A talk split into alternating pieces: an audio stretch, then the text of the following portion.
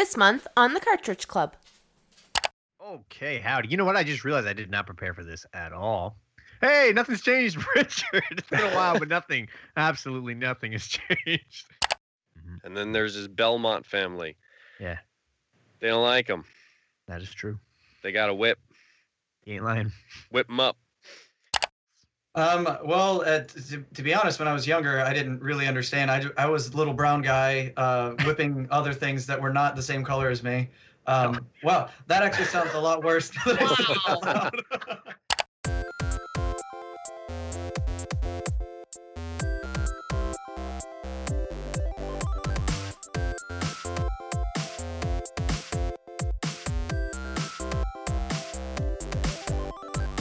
Hello, gamers, and thanks for tuning in to another episode of the Cartridge Club. If you're new to the club, I'll quickly explain what we are. The Cartridge Club is a community of content creators and gamers of all generations. I'm Sean, or Player 1, and along with my brother Mark, or Player 2, we host a monthly book club for gamers. We pick a game and invite everyone in the club to play along, and then select three people to come on this show and discuss the game everyone played. This show will contain heavy spoilers. You have been warned. Without further ado, let's meet our panel this month. First up, returning guest, uh, found one of the founding fathers of the Cartridge Club, and uh, possibly my brother's favorite member of the club outside of himself. We have the one and only Rambox. Thanks for coming back, Rambox. Hey guys, it's been a while, hasn't it? Yes, Too long. yeah, Too long. Mm. yep. So, And just for the Uh, record, I like Rambox way more than myself. I don't know how you couldn't. so every show is somebody's first show, Richard. So, assuming they haven't heard you on before, why don't you let them know uh, who you are and where else they can find you? Uh, Rambox is my title. Richard's my name. I've been around here for quite a while. Uh, I used to do YouTube. used to. Those are the days. Oh yeah, back when everybody used to do YouTube. Uh, now you can just find me over at the Retro Fandango podcast. I co-host that with uh, Buried on Mars. We post episodes every Wednesday when we feel like it, and it, topics range from games, movies, you know, all the typical geek culture stuff. That's Yeah, about it. Film Dango. these yeah, you guys started a new series called Retro Film Dango, and Hey, uh, very. Thanks for pointing that out. six o'clock in the morning i'll do that to you yeah recently we we branched out. Well we used to do this thing where we had our our regular shows and we we called them devitos. And then we had these super powerhouse episodes where we were talking about uh, movies like we'd take a franchise and we'd talk about all the aliens movies and then talk about games and stuff related to that and uh, just recently we decided you know we were going to scrap that formula and branch off a, a whole separate podcast just for movie talk so we can try to get through it a little bit faster. You know, not necessarily take an entire franchise anymore because there are always some stinkers in those things. So, That is true. so yeah, uh, we've got our movie episodes, the film dangos, and then just our reg- regular games and general discussion in a fandango. If uh, if you're listening to this and you are a fan of movies at all, definitely definitely check out those Film Dango episodes. You don't want to miss them. Uh, they are some of the best podcasting that I've heard in a, in a very long time, and, and they manage to do it without spoiling the shows, which is what blows me away. They actually, uh, I'm a big fan of musicals. And their first, their inaugural episode, they covered a, a musical called Sing that I or Sing Street, sorry, that I hadn't heard of, uh, and I instantly went out and watched it after hearing Richard talk about it and uh, and Kevin talk about it, and it was it was a, a fantastic film. So uh, it's a great opportunity to to get some movie love in your life. Yeah. Yeah, and if you want a really uh, interesting, mind-bending one, check out the latest Halloween episode because we had a special guest on, and uh, it was quite a film we talked about there. Yeah. I heard the the post chat for uh, I think it was a completely different film. Is sounds like uh, you could do a whole nother episode by the sounds of things. Uh, it, it, it, I can't say anything. Can't say anything. all right, all right. Excellent. So Know that you will have life-lasting scars. what everybody looks for in a good show. so that's one of our three panel panelists this month. Uh, next up, we have a, a, a gentleman who we first heard of on the Rad Rascals podcast, I believe it was. Um, Jeez, that long ago was it? That long ago, a yeah. A while back. Uh, from Twitter, we have Darrow, uh, Darren. I was going to call you Darrow. it doesn't it doesn't matter, Darren or Darwin. It doesn't matter which one it is. Hello, hello, how Hello. you guys doing? Doing Uh, good, well, man. I'm on I'm on Twitter, and um, basically I'm also a co-host of the United Kingdom podcast that I actually started doing after I was guest on the Rad Rascals. I've been doing it for like over five years now, and I only just really do it every couple of months now when we just have games to talk about. I do it with a guy called Dennis Poirier and a guy called Derek Karsten, who are from America and Canada, respectively. Nice. Those are two of the three best countries in North America. Indeed. Yeah. So, um, so Uh, like long it was I can't remember even how long ago it was now years now. We we heard your name on Rad Rascals and Mark actually mentioned that he he he might have remembered you from the Pete's Game Room forums. So you've been into so. gaming for a very long time. Yeah, I used to be in Pete's Game Room Forum as well for a long time as well, and um, as I used to do, do GameSpot beforehand, like I started doing video blogs back in 2006 and GameSpot, and that's where like it got introduced to a bunch of people, and I've known like Dennis, who's like one of my co-hosts for uh, pretty much 11 years now, so I have, and then when I went over to um, Pete's Gaming Forum after the whole Gerstmann Gate thing happened in GameSpot, and everyone pretty much left um, GameSpot after it, and then I met a few new guys there, like Ben and you know Andy and people like that from, and then joined the you know the Rad Rascals podcast, and afterwards uh, just started my own podcast then because of it. That's awesome. excellent I can't wait to hear your thoughts on this month's game I love when somebody comes in who who has so much experience talking about games because uh, That's true. they always have more they always have a lot to add Well, I have a lot to say about this game because it's a very special game in my heart. I know. I can't wait for our next panelist to tell us what he thinks as well. uh, so, next up and rounding out our panel this month, we have probably the most criminally undersubscribed YouTube channel uh, in existence. Uh, a, gen- um, a gentleman whose talent uh, is much greater than my own uh, in almost all respects. Um, and uh, so he goes by the VG Elucidator, and I'm certain I'm pronouncing that wrong. Uh, No, you're, you're, you're right. That's right. Ah, nailed it. I can't say Yeah. Mario, but I can say Elucidator. Alan, thanks for joining us. Thank you for having me. Thank you. So, uh, tell let tell everybody about your YouTube channel and tell them uh, a little bit about your background because uh, you you have you clearly have a talent and it's not just I don't imagine it's just from from puttering around on your own.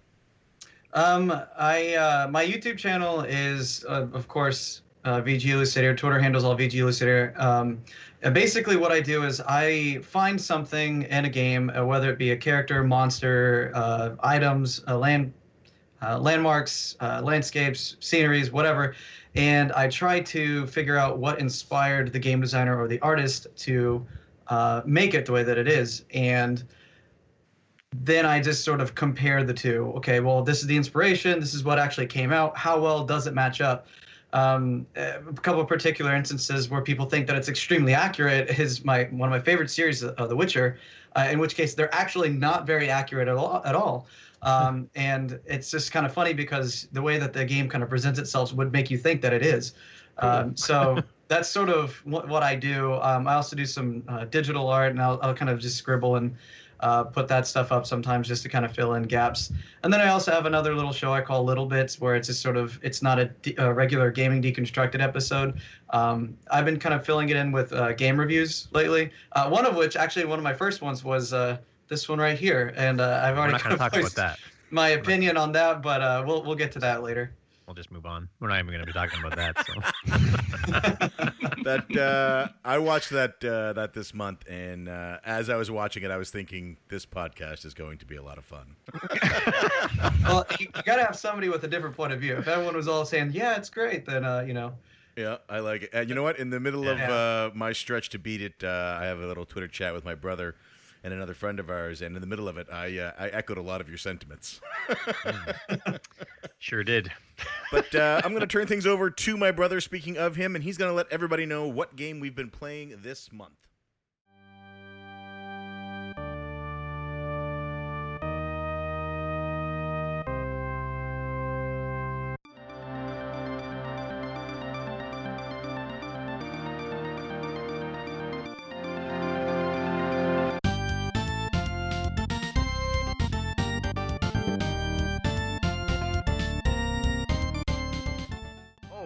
Howdy. You know what? I just realized I did not prepare for this at all.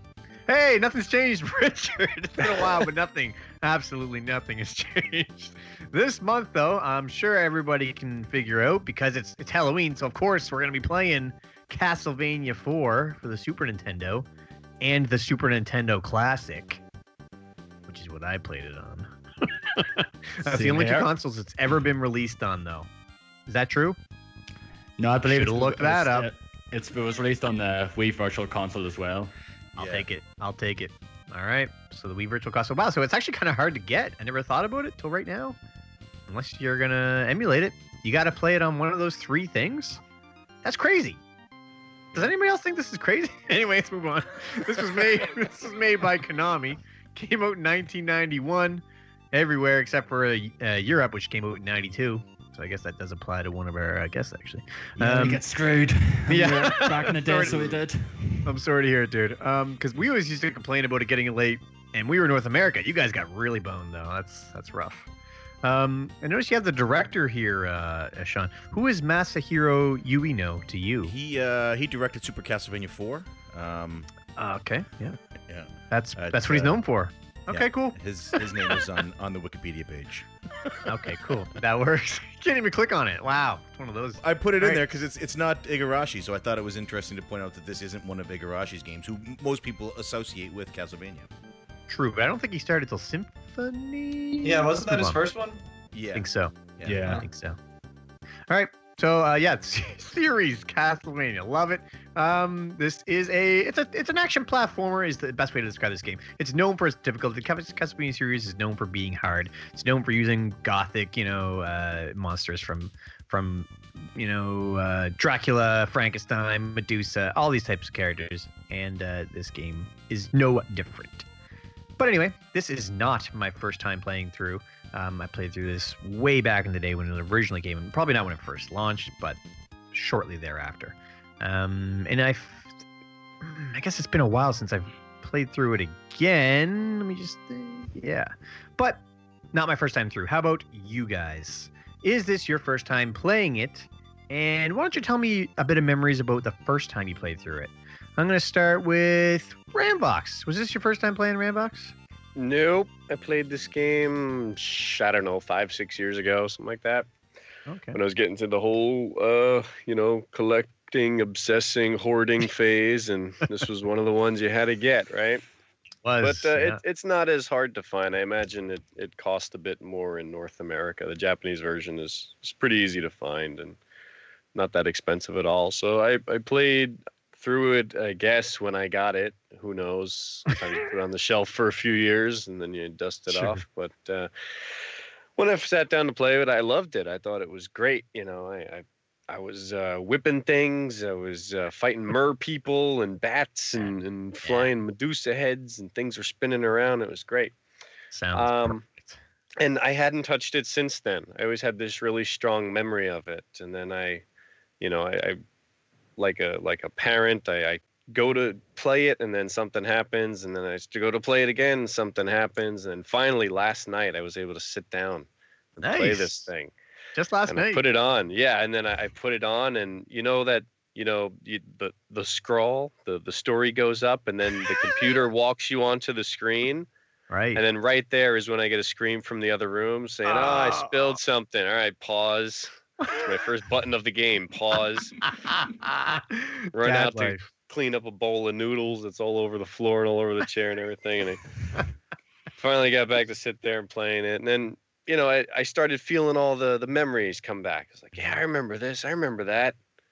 I remembered it a little more exciting, but, you know, I remember it. And so, yeah, I, I messed around with it last night. I was playing the game and, uh, my, my opinion is not exactly the same as it was. Oh my years goodness, ago. me and Darren are going to be up against the wall here. All right, what about your previous history? Is this your first Castlevania? Uh, no, it's not. No, it's Oh, not. my sorry, first Dan. Oh, sorry, I- sorry. I thought you were talking. That was my bad because I, I said your name. Yeah. Uh, sorry, Richard. Uh, back to you, Richard. Oh, it was your. Yeah, I'm so sorry, Richard. confused. Yeah, it's early. I'm so sorry. I messed everybody up. No, I think But- I played one of those Game Boy Advance ones uh, many years ago. Um, I played it on an airplane, so I don't remember much. But this this I consider this pretty much the only Castlevania game that I've really played. 'cause it's the only one I remember. Okay, wow.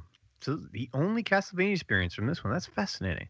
Mm. Okay, Darren, I am going to switch it over to you now. Is this your first time playing through? I think you already No, confirmed it is not. no, but tell us is about your first. Uh, when I first played it back when around the time it came out in the nineties, so when I got my SNES, so and I just you know I played the original Castlevania in, in, the Nintendo, and it was a very hard game. And I just remember playing this one and you know going through it and just like having a blast and just loving the music and you know going to the different levels and fighting all like you know the monsters like you know Frank, Mon- Frankenstein's monster, uh, Medusa, Dracula, and all like the various different you know gothic creatures you come across. Um, like I only played there again a few weeks ago. Again, I was like the first time I think in like ten years Nice. since I played it because the last time I remember doing it, I actually did a playthrough of it on and put on my GameSpot channel back in the day, and I remember doing so good at it, and then just got to um the infamous B2 level, which I'll talk about later yeah. and getting boned in it. And for some reason, once again, I got to that level and got boned in it several times again. Yeah. And it's just a, it was just an absolute bitch though. And like I absolutely like this is my favorite Castlevania game. So it is. I am a, I'm actually a big fan of the series. So I've played most of them pretty much. Um, and Nice. I like most of them. I like you know even like the ones that everyone else seems to hate, like the Lords of Shadow series.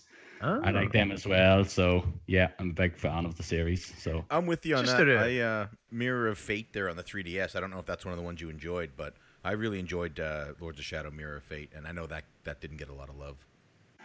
I, I, I do like it though, but um, but compared to like the other you know handheld Castlevania games, it's not the best though. But I do like it though. It's not like you know horrible now. Yeah, I tried that one. I I'm on the opposite end, um, because I like uh like good platforming games.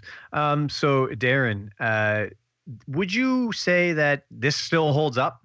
If you were to compare to the all the other Castlevanias, would you say that eh, this is in like the top three? Well, for me personally, yes. So, but in Nice. one, yeah, like I said, it's my favorite Castlevania game though. But as I say, I I remember being better at it though. Yeah. Like I remember going through the game like easily enough, like for the most part, and go going through it like you know within a few days. But then like I think every time I go through the game, I seem to get worse and worse. That's, that's what age does to you, I guess. yeah, maybe that buzzsaw level. That was my first game over this time through too. So don't feel too bad, man. All right, um, I will jump over to Alan. Was this your first time playing through? What's your history with it?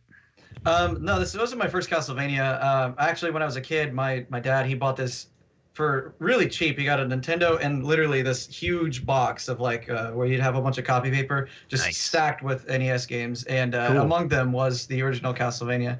Uh, so I actually I've grown up with the series, and I played just about all of them.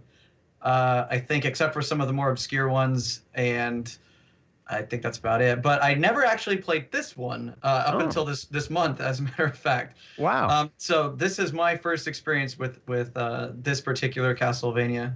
That's cool. It'll be cool to hear a fresh take on someone who so just sorry. recently fell in love with the game. That sounds good. It's going to be awesome. So I'm looking forward to hearing that. Uh, All right, love, cool. love is a strong word. Uh, no, I seen your review. I know how how high how much high praise. All right, let's move on. Um, with that said, oh sorry, P1. You do you remember playing this as a kid? We used to rent this from Ambassador Video. I don't know if you remember that. I do remember playing it as a kid, and you and I actually live streamed uh, with my Retron 5. This is one of three yeah. games that I have played in the Retron 5 that I absolutely had to have for all of the retro games I wanted to play on my HD TV. Um, this is one of the three that got played. Um, Yeah. We, we sat together one day uh, here at the house, and we played through it. Uh, and we got to Dracula's Castle. I don't believe we beat it, but that was a good day. We ate a bunch of power cookies and played Yeah, some we did. Castlevania, and I think we streamed it. I'm not 100% on the stream portion. We did. Steven was Yeah. there. yes, yes, were that's there. right. Yeah. So I remember There's that, and I, and you know what? I remember enjoying it then, probably because you did all the hard parts. Um, and I remember liking it as a kid, and so I was really excited. Uh, this synced up really well with the, my purchase of the Super Nintendo Classic, so I was stoked to play it on that.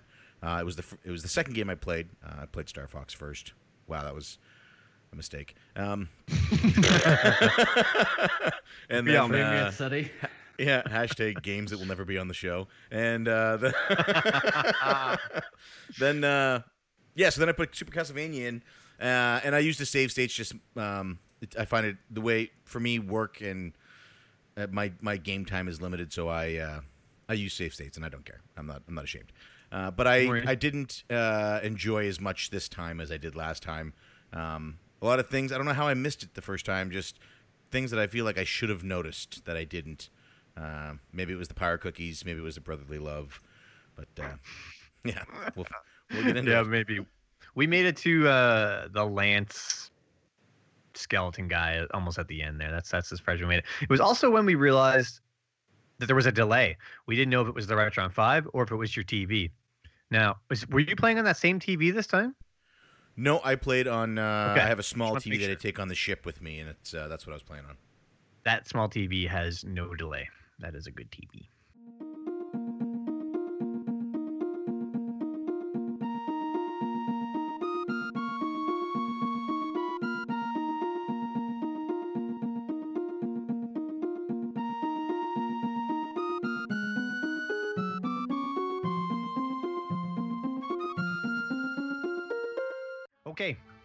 With that said, that is our experiences, first experiences with Castlevania 4. Let's get into the game itself.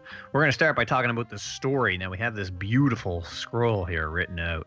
Um, we're going to get Richard. Richard, why don't you go ahead and give us sort of a, a little sum up of this story? Because I did not read this when I first played. what, what makes you assume I did? I Uh, saw man, it. That's, okay. I feel like you can do it. And if you can't, you can make something up. Okay, here's what I got from it. Okay. Um, there's this guy Dracula, right? Yeah. He's a bad dude. He's a bad guy. Comes guy. out, starts spreading evil. Mm-hmm. And then there's his Belmont family. Yeah. They don't like him. That is true. They got a whip. You ain't lying. whip them up. Yeah. Um, every hundred years or so, uh, good, the power of good, uh, gets weak. That's what's up. don't know why. It, it just gets weak. And at this time, Dracula gets stronger. Word. Comes out, Mhm. flies around, The lightning bolt hit the tombstone. Oh snap. And uh, apparently, the the weak humans at this point, at their weakest moment, you know, good is at its weakest moment. That's when they decide, we're going to the castle. We're going to take them on. Ah. We could wait, you know, till next year when we're a little bit stronger. no, we're gonna go now at our weakest moment, and we're gonna would take them. out. do? Why would they do that? Yeah, isn't- uh, all right, we're, we're weak right now. Next week we're gonna be feeling better. We could go then, but The forces of good mysteriously become like- weak. We gotta we gotta whip them up. we get weak. we get weak. So I guess that's the underdog story. You're supposed to feel better for him because he's at his Yeah. weakest state when he goes in there. I don't know. I I would wait. Maybe grab a friend. You know, let's go inside. This is your classic Cinderella story right here. This is That's it. That's Castlevania. You go into a big castle, you start whipping zombies and Frankenstein's, and then you get to Dracula. You whip him some more, collect a bunch of hearts that I I still don't know what they do. get in there and uh, fight it. the bad guy. That's it. It's a Nailed it. simple good versus bad. Yep. I kind of, so I kind of feel like um, whoever wrote the script out for this, the story and everything, they they let Yeah. their eight-year-old son review it, and they're like, "Well, let's just throw in a couple mysterious, yeah, but but why? Yeah, No, just, yeah. just mysterious. Leave it there. makes it better. It's- Yeah. it's really, yeah. yeah, this this sounds bad. Oh, sinister is a good word they put in there too. Um, what matters most from the story, I think, is that it's humans that summon Dracula back. Humans. That is crazy to me. Why would they do that? I don't know. Why I would like they want to? Go ahead. I like that they point out that most of the Belmonts live normal lives. You know, most of the Belmonts they don't encounter monsters. Greg Belmont, he's just down there working at the grocery store. But he's still Fair passing on the secrets shit. of the family, though. that's So right. That's right. he's- Yeah. He's back in groceries while also like throwing crosses and knives and ripping things to get closer to the checkout. Yeah. Yeah. He's the coolest grocer or beggar at the store for sure. Everybody lines up for him. Comes with free holy water every purchase. That's amazing. Where does he keep getting them from? Nobody knows. Um, And candles for Yeah, yeah, you're right. Yeah, he just sells candles. That's the specialty while he's there. Yeah. Um. Okay, so there's something else I wanted to mention about the Belmonts. Oh, wouldn't it be cool to have a modern day Castlevania? Like, what? Like, because surely the Belmonts are still alive and around now, because Dracula keeps coming. Why don't we have a modern day sort of uh Well, Lords of Shadow 2 tried that and it just didn't really pan out very well. terrible? But they could do like uh, I mean, anyway. I guess that's Wasn't- another discussion for another Wasn't time. uh, the DS games based in the future? That was modern day, wasn't it? Well, the most recent one was like Yeah, but- 2007, 20 or something. It was in the 2000s, but it still set was in the castle. It wasn't Right. like in. Right. That's what I'm like saying. a- There's no like modern day like he's he's not like a CSI cop, you know. It's like you want like you want GTA Belmont. You, well, no, but, but sort of, you know, in a modern day setting, you know, maybe he'll have a gun. I don't know. I, uh, d- I guess the order would be the closest. No, because the order is back. Anyway, I'm someone- moving on. Someone got guns. Yeah, CSI yeah, that is true. Someone did have guns. All right, let's move on. Um, anybody else want to comment on the story? I mean, it's very classic Castlevania. There isn't a whole lot new or different here. If you've seen the Netflix series, you you you pretty much get the story, um, except there's less in this one. Um, P, uh, Sean P1, is there anything you wanted to add to the story? I know Richard covered it pretty good there. Um, Yeah, I think so. Yeah. Okay, Darren, how about you? Is there what do you expect from a Castlevania story? Do you feel like this fulfilled it? Do you care? Do you need it? Not really. It's like I said, it's just early Danny's games though. Don't really have much of a story though. Just like of course, just classic good versus evil, Belmont versus Dracula, and that's pretty much the crux of a Castlevania series, pretty much. Yeah, I, think, I think you meant to say slightly weaker good versus evil. Slightly weaker good versus stronger evil.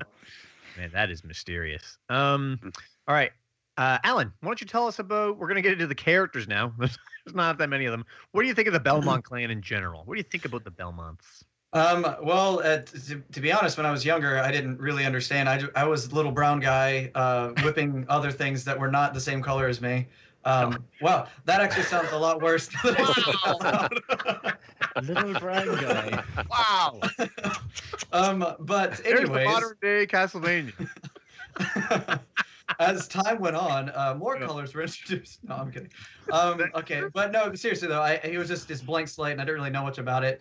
Uh, and of course, whenever I started playing, um, you know, Castlevania 3, where they started incorporating, you know, more characters and then the branching paths, I started getting like, oh, okay, so this is actually more.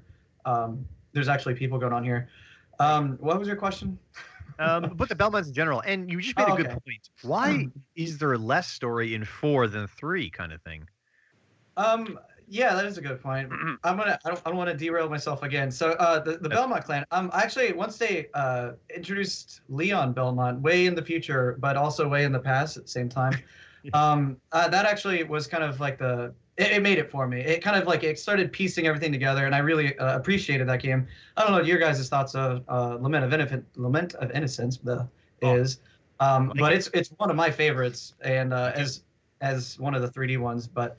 Um, they're pretty cool people, and um, you know, as long as they keep grocerying and all that other stuff the way that they do, then you know. yeah, all right, cool. I love the idea. I love the idea of there being a family that's just badass. You know, they're the ones who are gonna have to come in every time and and kill Dracula. And even during the peaceful times, they still have to keep their skills honed. And I think that's cool. That concept. I mean, that that'd be a rough life. You you have to maintain a job, but you still have to make sure you keep up on your training. Is that like Buffy? I think I just I, described. I think that's how the the Yeah. reserves were made. It all goes it back to Buffy every time. as it should. Okay. Um, what do you Can I think with say something about the story real quick? Yes, of course you can. May I interject? I would love you to. yeah, um, the original Castlevania. Uh, I'm, I'm guessing you're all familiar with that game.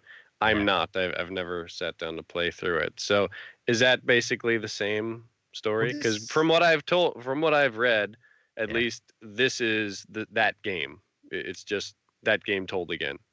Yeah, uh, I'm Unless pretty much. Simon Belmont comes back in another hundred years to fight Dracula again. Simon is in two of them, but I think it's just the first two, one and two, and then this Is- one, which is like the remake of one. I'm I'm pretty sure. Darren, what do you know about this? Is this the remake of one? Yeah, that's what a lot of people consider to be a remake of one because it is like Simon Belmont again and fighting you going through. So and you do fight some of the same you know bosses and enemies again and from the first one like you know Medusa and Death and that there. So yeah, you can consider it a remake, but it's like you oh. know more levels, Okay. more bosses, more enemies and that there. That sounds good.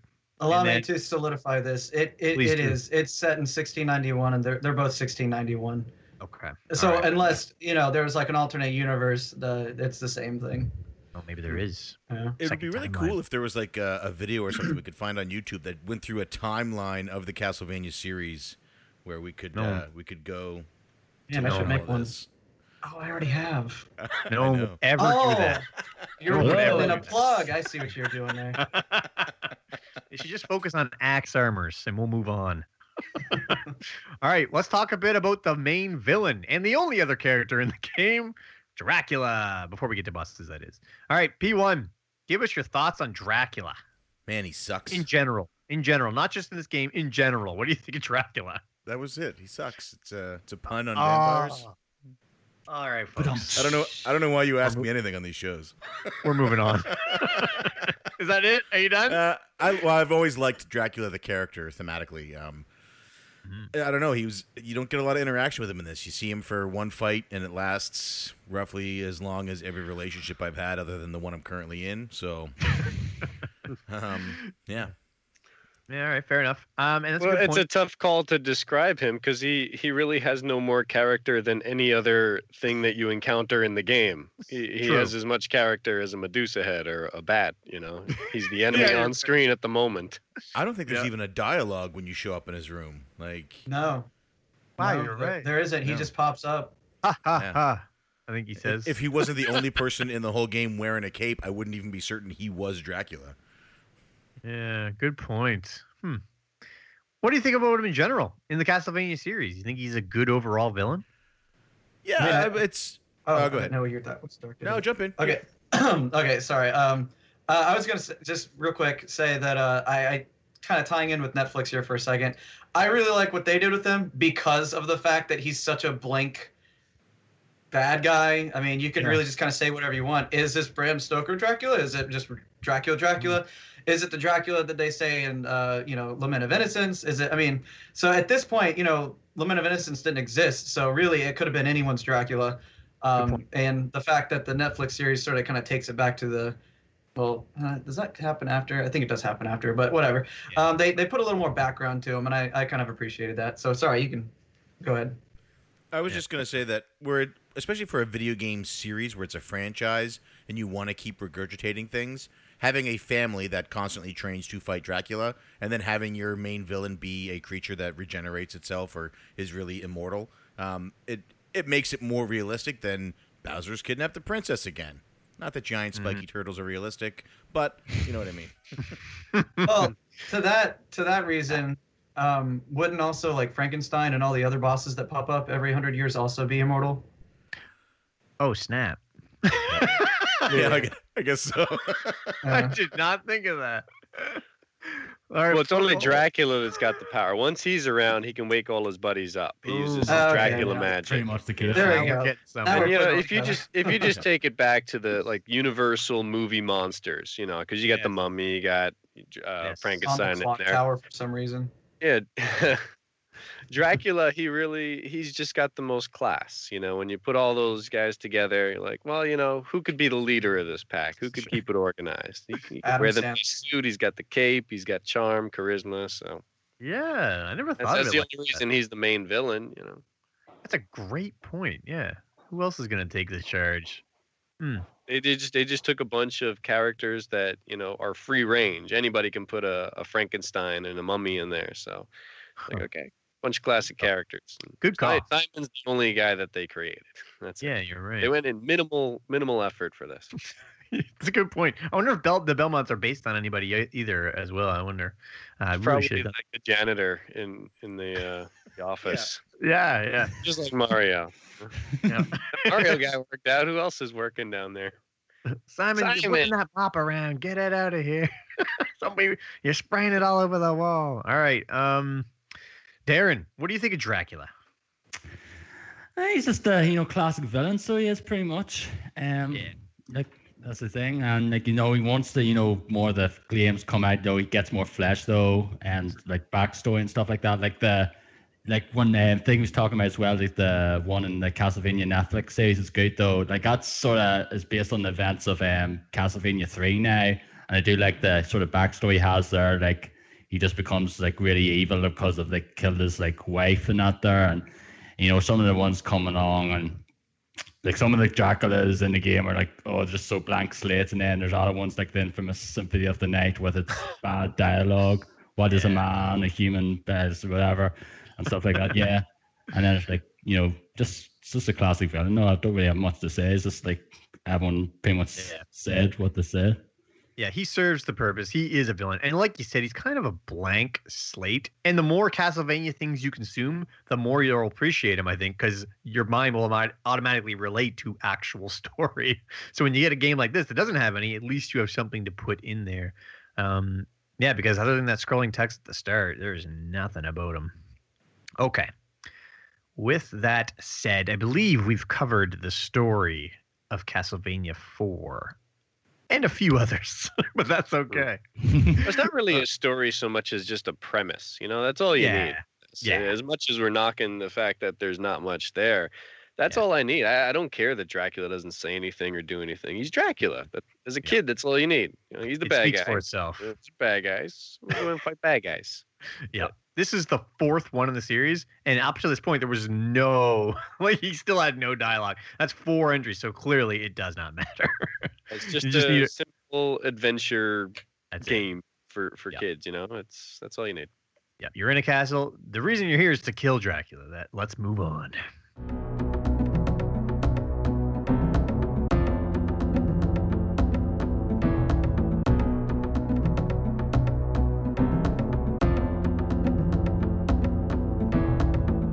All right, gameplay mechanics. Let's talk gameplay.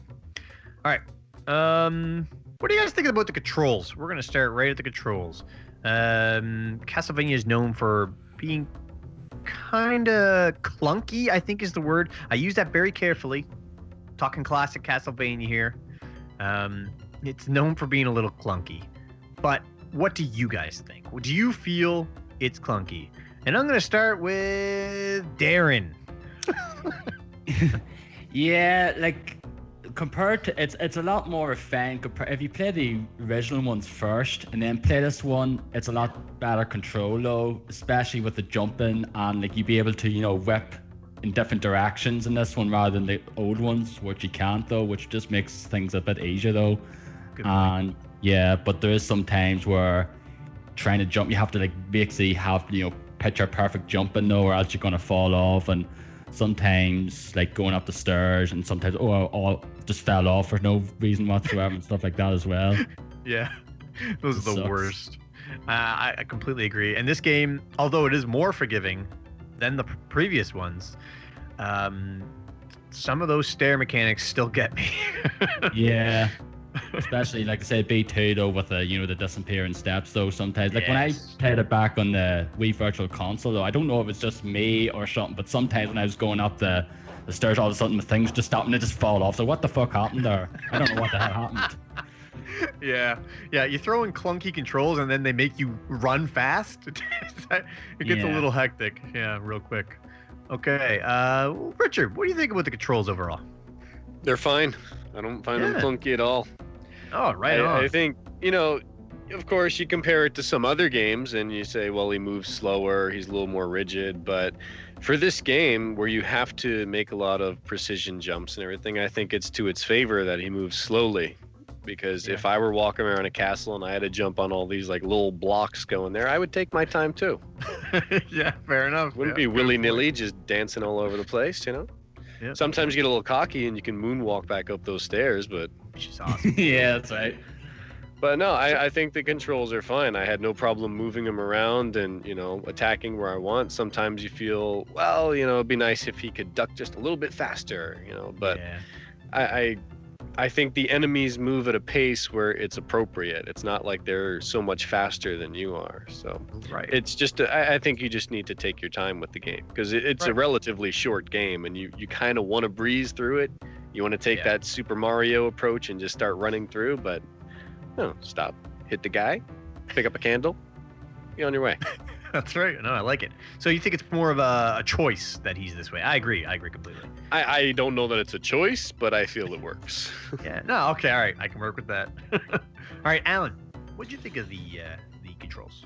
Um, I thought the controls, uh, they they were more open. They were definitely an improvement over the older games. However, my uh, complaint, I guess, with the controls, and I try not to be very nitpicky when I review things, uh, but one thing that I noticed that really bugged me was that they give you this kind of, it's almost like an illusion that you have more movement and more uh, control over Simon, but everything else also scales with it. But I think they they scaled it differently, uh, in my opinion. So things moved faster, way faster than you. It's not just like a little faster, which I understand. Uh, certain things moved way faster. They moved outside of the realm of your movement. So, as in, you have eight cardinal directions you could, you know, go in or whip in, but they can go in 360.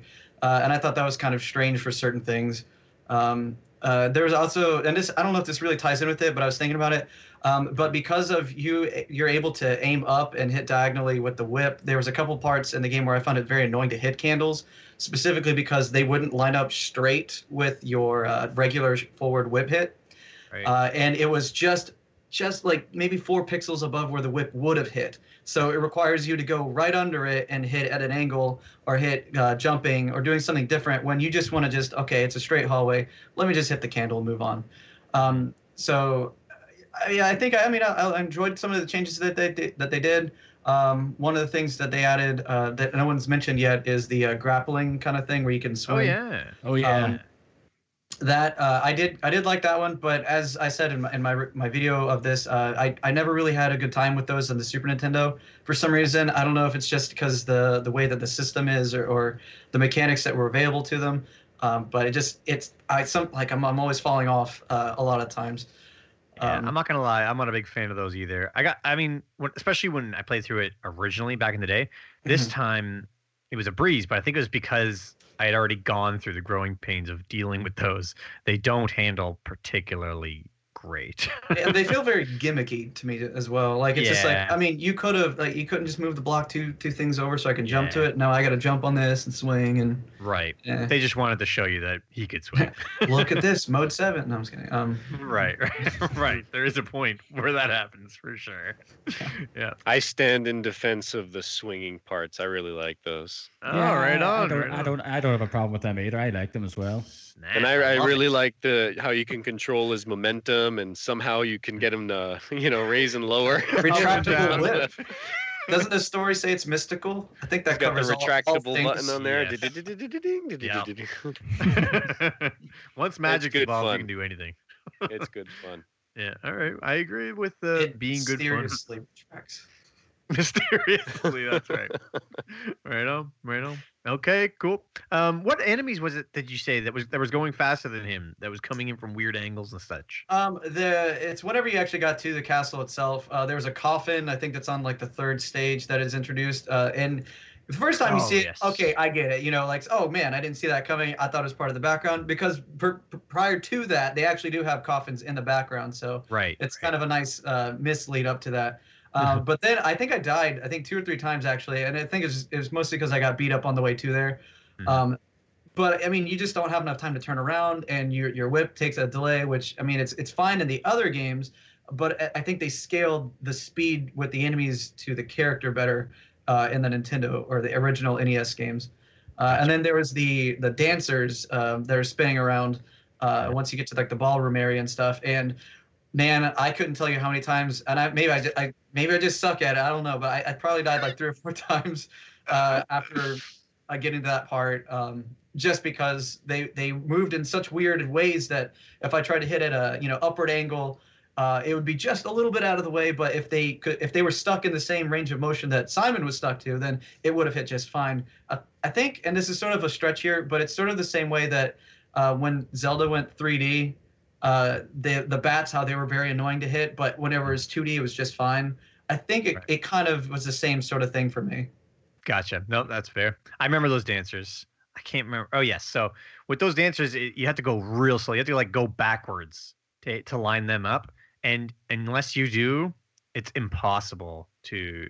t- yeah, it's it's frustrating. Well, here's what you got to remember: is that uh, Belmont and his whole family they trained for this. This is all they do. They're they're not you know second guessing their movements, jumping around like I'm. Oh, I got to chase him. I got to I got to step back. That guy is confident. He's prepared. He's just standing there. He waits for his moment, and when the time is right, that's when he Yeah. strikes. I kind of feel like he's a frog. That's what frogs do. They they whoosh and get their A frog. but they Frog just sit there Belmont. up until. Yeah, That- that's right. going to be the next Castlevania game where you take control of Frog Belmont, and he and he uses his tongue as his, can't as his wait. mystical whip. Yeah, he just uses mystical whip to possess people like Mario. Dra- does, right, Dracula would have to be a snake because of the fangs, right? Yes. This is like All goes to prehistoric the animal Castlevania. Oh my gosh, yeah. It dates Yeah, way back before the 1400s. Yeah. Yeah, the original Belmont and Dracula. Wow. Hmm. Caveman age. Okay. Uh Like, P1. If I could interrupt one more time, Of course, go ahead. just to talk about annoyingly fast enemies. I hated those Yeah. stupid PC dogs that you can't kill. You can just knock them down, and then they get up and they start running after you again. They come back? Yeah, Oh, I don't remember them coming back, but I do remember hating them. Yeah, it's them and the like the red skeletons. I think they're the only enemies in the game I can recall that can't be killed. do you remember them coming back. Oh, that's why you can't kill them because they're dogs. Interesting. exactly. well, no Wow. torture in these. Bats are okay. They're not. Yeah, yeah, bats. No, nobody likes bats. Kill them. No likable animals were injured during the course. of Exactly. That's awesome. All right, Sean, what did you think of the controls? All right, so I have a I have a list, and I'll try and keep it uh, in an orderly Oh. fashion here. All right. Now, I do want to preface this with uh, three statements. One, I, I am not uh, particularly good at platformers.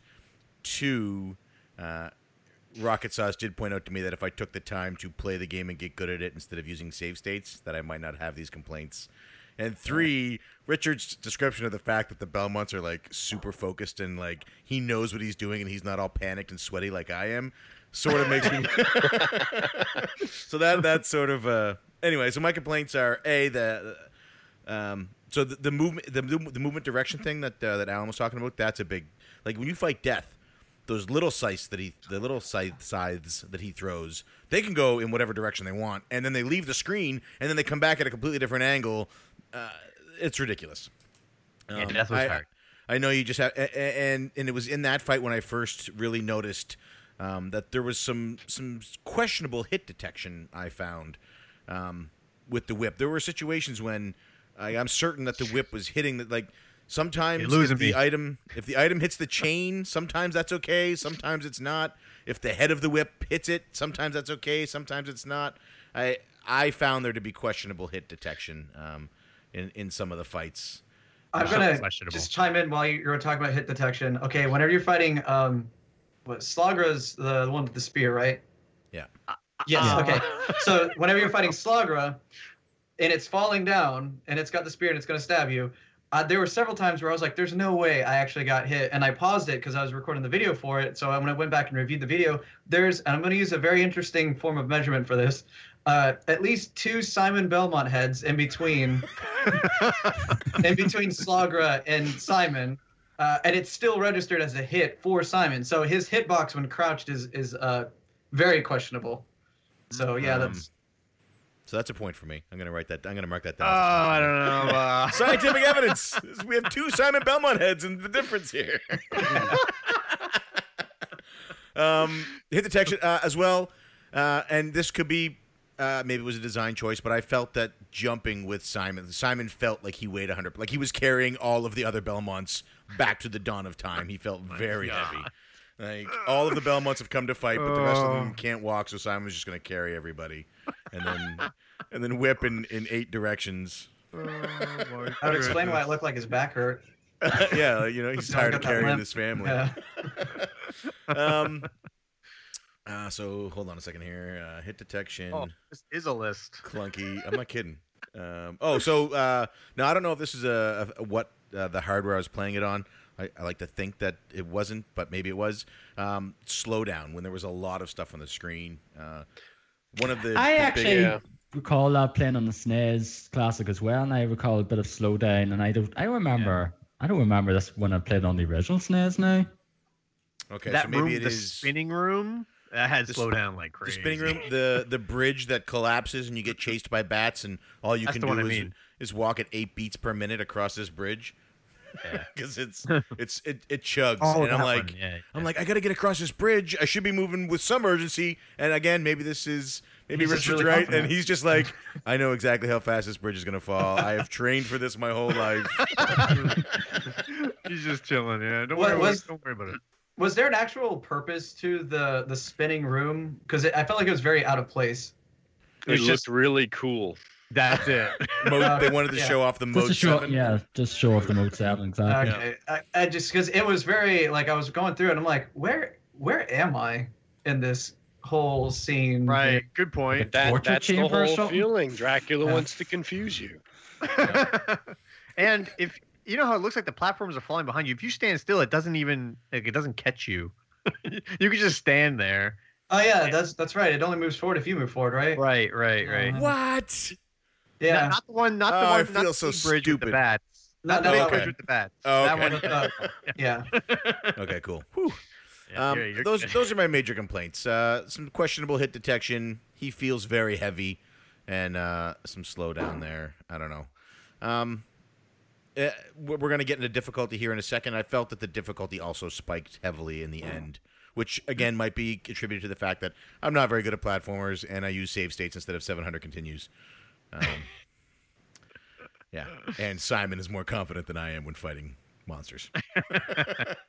Um, well, while we're talking about difficulty, and, and you're already on it, so you think it ramped up too much at the end? At what point? Uh, the last stage, I would I would start with the I would agree with that. the the punishing that that buzzsaw stage where the stairs disappear for no reason. Um, Mhm. that one was frustrating, but I felt like the last stage uh, was just it was the difficulty was way higher than it had been in any other situation, and because I didn't feel like any of the bosses had a strategy, it was just whip as fast as you can and hope that you have more health than he does. Do I Yeah. get points too? Because I said that already, so I'm gonna just tell you. Oh. So, so you get a point. Yeah, um, Yeah. But I did. I, I felt that it got way more difficult at the end, which for for people that are good at platformers who might have thought it was too easy in the beginning, that's awesome. Um, and I guess maybe it make that sort of a reward for the people who take the time to get good at the game. You know, it's like okay, you got to here, that's great, but now you're gonna have to get really good at this to beat it. And also, we're gonna hit you whenever we want. Some, something that was kind of common practice back uh, during that time too was uh, b- video game rentals started becoming really big. So one of the things that people or developers would do is intentionally make things difficult at certain spots to make it harder for the person to actually progress. Uh, which would mean that if your rental time was up for that game, you'd have to redo it again. So there's certain games actually in the very beginning where the opening stages are harder than the other stages because you had to sit there and keep playing the first stage over and over and over and over. So I, I, I agree with you. I do feel like the, there was this weird sudden, just like, hey, all of a sudden the bosses have uh, there's a strategy to them, uh, whereas before you were just you could, if you watch my video, there's several parts of it where I'm just sitting there standing still, whipping, and I'm killing Yeah. things, um, Yep. and and just felt very uninspired. Uh, but yeah, I, I 100% dude, I agree. That's a good point about the not needing strategy. Until that Lance boss, you really don't. Um, and then it is jarring when suddenly you do. Um, yeah, I can't. I can't argue against that. Actually, poor poor conveyance, I think, is the best word for that. It that doesn't really like prepare you for anything. It's just like, hey, boom, throws you right Yeah. into it. So and and there's no way to beat that Lance boss without using the correct strategy. You can't just get lucky. You actually have to to do it. Uh, everybody essentially has to do it the same way with that just one. just to clarify, the lance the lance boss you're talking about is Slogger, right? I'm The, pretty the weird sure. pterodactyl looking thing with the spear. Yes. Yes. Okay. yeah. Okay. Because I think you called something the the skeleton. You called it a skeleton earlier, and there Yeah, is a he is skeleton, with skeleton. lance.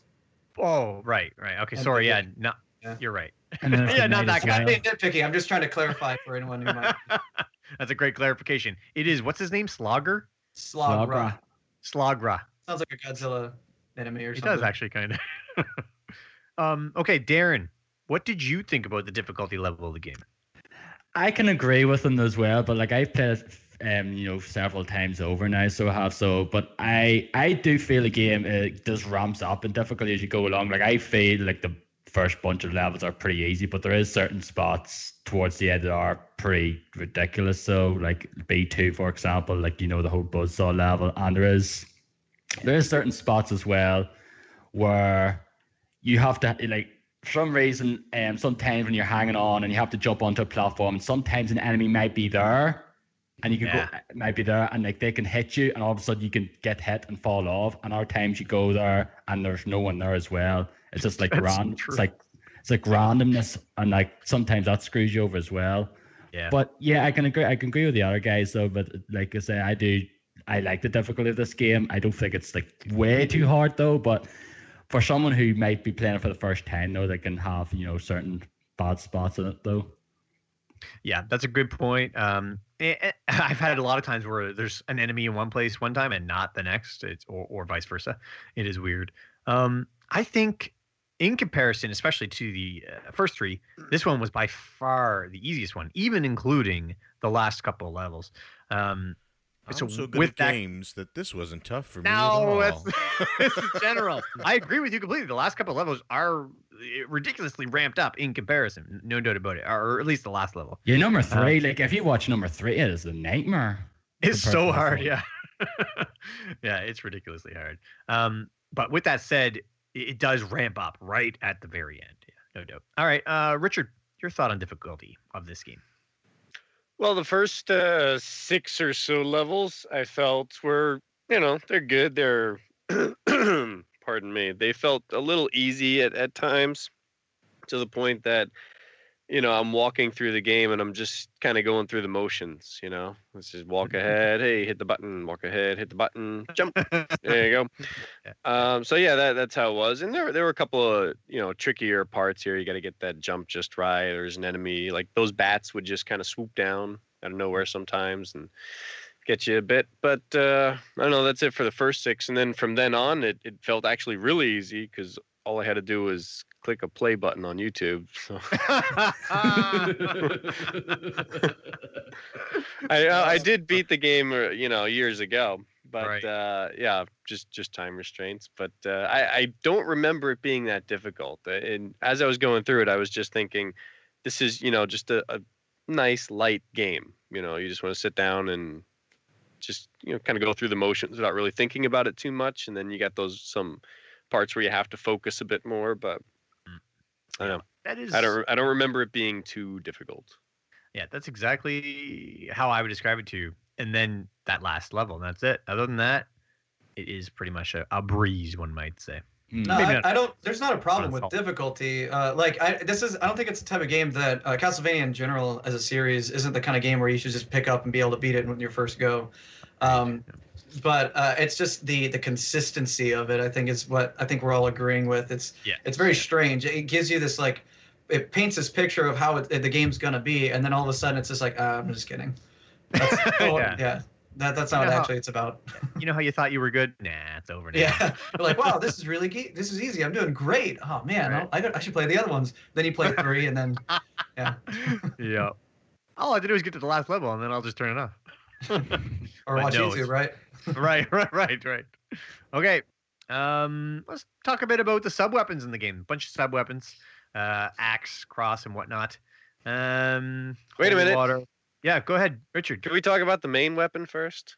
Yeah, sure. Because Let's we, we totally left out the importance of limp whipping. yeah Just shake, um, shaking that thing around. This is a. Is family that show. useful? Does anyone has anyone actually used that and was like, hey, this is a good like? I'm I'm serious because I never did. It's ever. really good for when enemies are coming in on weird angles and they're faster than than Exactly. some. yeah. You're talking But it doesn't, it doesn't mitigate them though, right? They still like no, go through. I'm just kidding. I'm just everything. I mean, oh, okay. See, I never use it, so I have no idea. Well, you could tell me that it makes uh, ice cream sundaes, and I'd be like, really? well, now that you I, I really enjoyed that tactic because there are plenty of times where you know you know you have a difficult jump or you have to move down a set of stairs an enemy there you could just crouch down and just eh, eh, Yeah, wave yeah, yeah. around and takes like an hour, but they die. take a lot longer, but you can clear a path for yourself you right, know. right. so Yeah. i really enjoyed that i mean uh, I, I think simon looked awesome when you jump in the air and you'd whip down at a diagonal Oh, that was yeah, a that was a good like action Mm. pose. Yeah, he had an awesome pose uh, aside from his his standard, you know, look at my bicep, you know.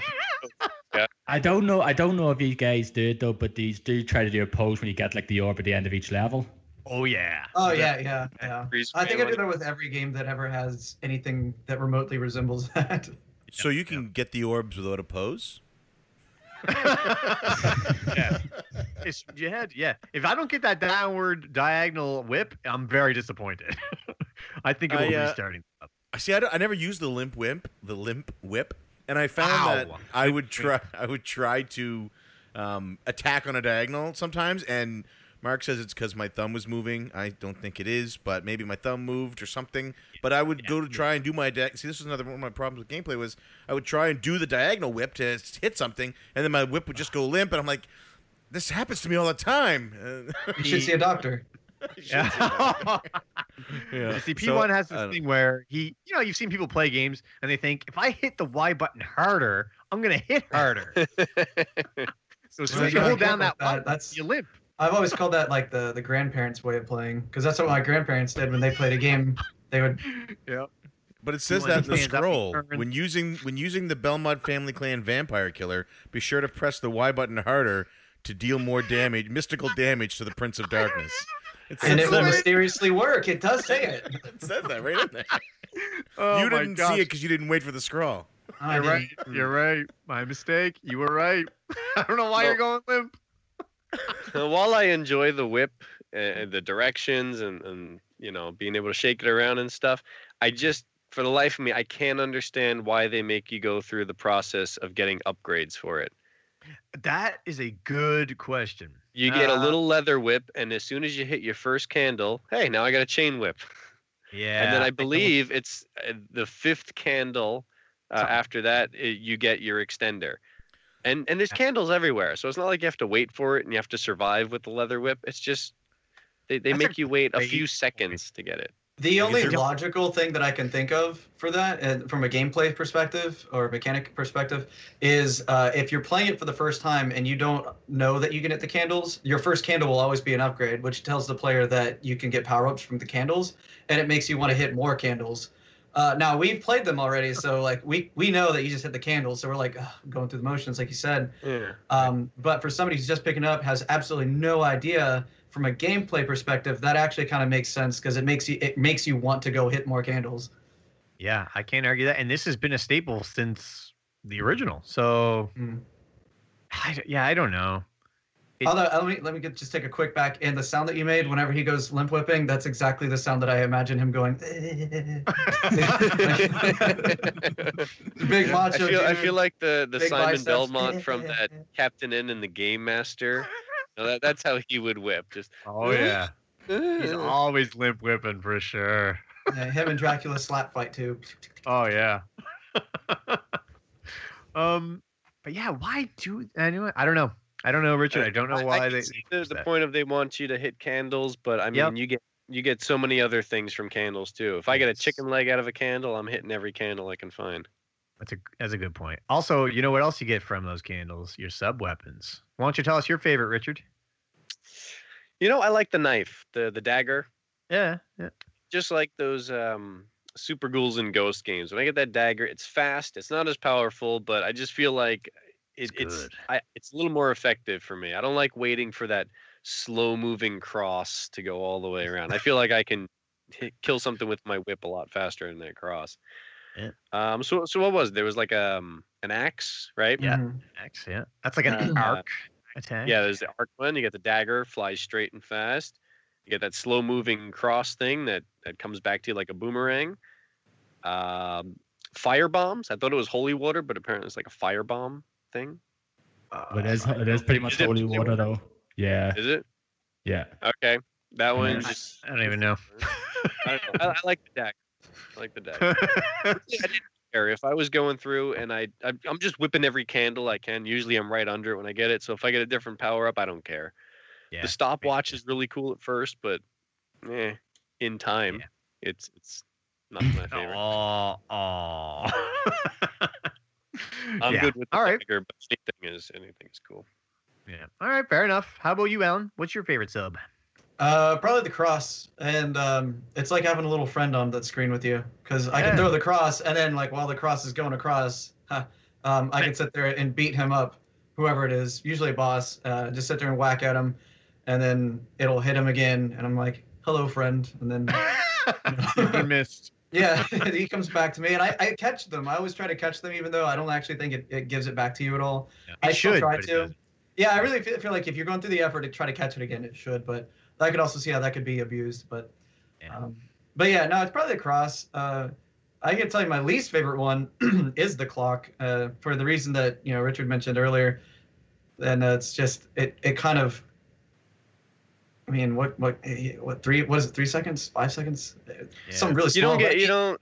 It's but not like there everything for too takes long. Yeah. yeah. and everything takes so few hits to kill that it's like well by the time i i, I use the, the the clock i i hit them the time's still going i mean what's it still going for uh, it just doesn't Yeah. seem very productive when you can kill them Yeah. That's true. I- I remember. i slow them down when they can die It's only really good at a, like a few certain situations in the game, though. But other than that, Right. it's like pretty useless. Yeah. yeah Yeah. Castlevania 3, the clock tower in Castlevania 3 was the only time with those Medusa heads. Hmm. Anyway, this isn't Castlevania 3, but anyway. um, Darren, how about you? What's your favorite sub? And same as Alan's the cross, though, for reasons he just explained. Pretty much, it's just very useful, and it is pretty much the go-to sub weapon for most of the bosses in the game. Yeah, can't argue that. Uh, I think I'm the only guy here. Um, I'm hoping for P1. I, I- I'm an axe man. How about you, P1? No. P1 doesn't need sub weapons. He doesn't even pick I'll them up. support you. I'll support you on the act because I think really that one Yeah. was the most useful, just That's- because you you could attack things on different levels. You Right, know. right. My But- whip could do everything else. Mhm. i think the reason why i didn't use the axe too much in this one was because i could hit whip uh Good whip point. hit at, with different angles because i normally do um I, I do like the axe a lot but i found myself not using it that much this time That's a good point. In the other Castlevanias, it is definitely more useful to have that arc. I, I can't even argue that. That's a good point. All right, P1. I like that little uh, holy cross that clears the screen so that the anxiety of having to fight these enemies can go away and I can just be alone with my anxiety of having to make these jumps. That is a good sub weapon. until more medusa heads pop up Until my dudes heads pop up. Um, as far as use, uh, I actually have to agree with Richard. I like the the, the, the dagger because it's fast. You know, I feel like I can almost like I can just pump those out. You know what I mean? I know I, I have to wait have to wait for it to get off the screen, but it doesn't fuck around. It gets off the screen. You know what I mean? Or Yeah. into the Mhm. enemy. Um, so I do like the daggers. Uh, yeah. Yeah, I found them useful if I had it in a boss fight, just because you can just Yeah. spam it really quickly and, and get a lot of hits in. And, and it's like you said with the bosses earlier, there's no real strategy. It's just you got to hit them faster than they hit you. So speed works for me there. Yeah, if I throw that boomerang and it, it's too high, or the boss jumps and the, now it's like, uh, the, sorry, the cross. Not, it's not a not a boomerang, the boomer cross. Um, you know, then I got to wait for it to come back or go off screen. It's like, oh my, come on, get it off the screen. I got to throw another. I'm gonna die here. I'm not good at these games. Uh, but with that dagger, it's I hit him or it's off the screen and I'm throwing another one right away. So yeah, dagger all the way.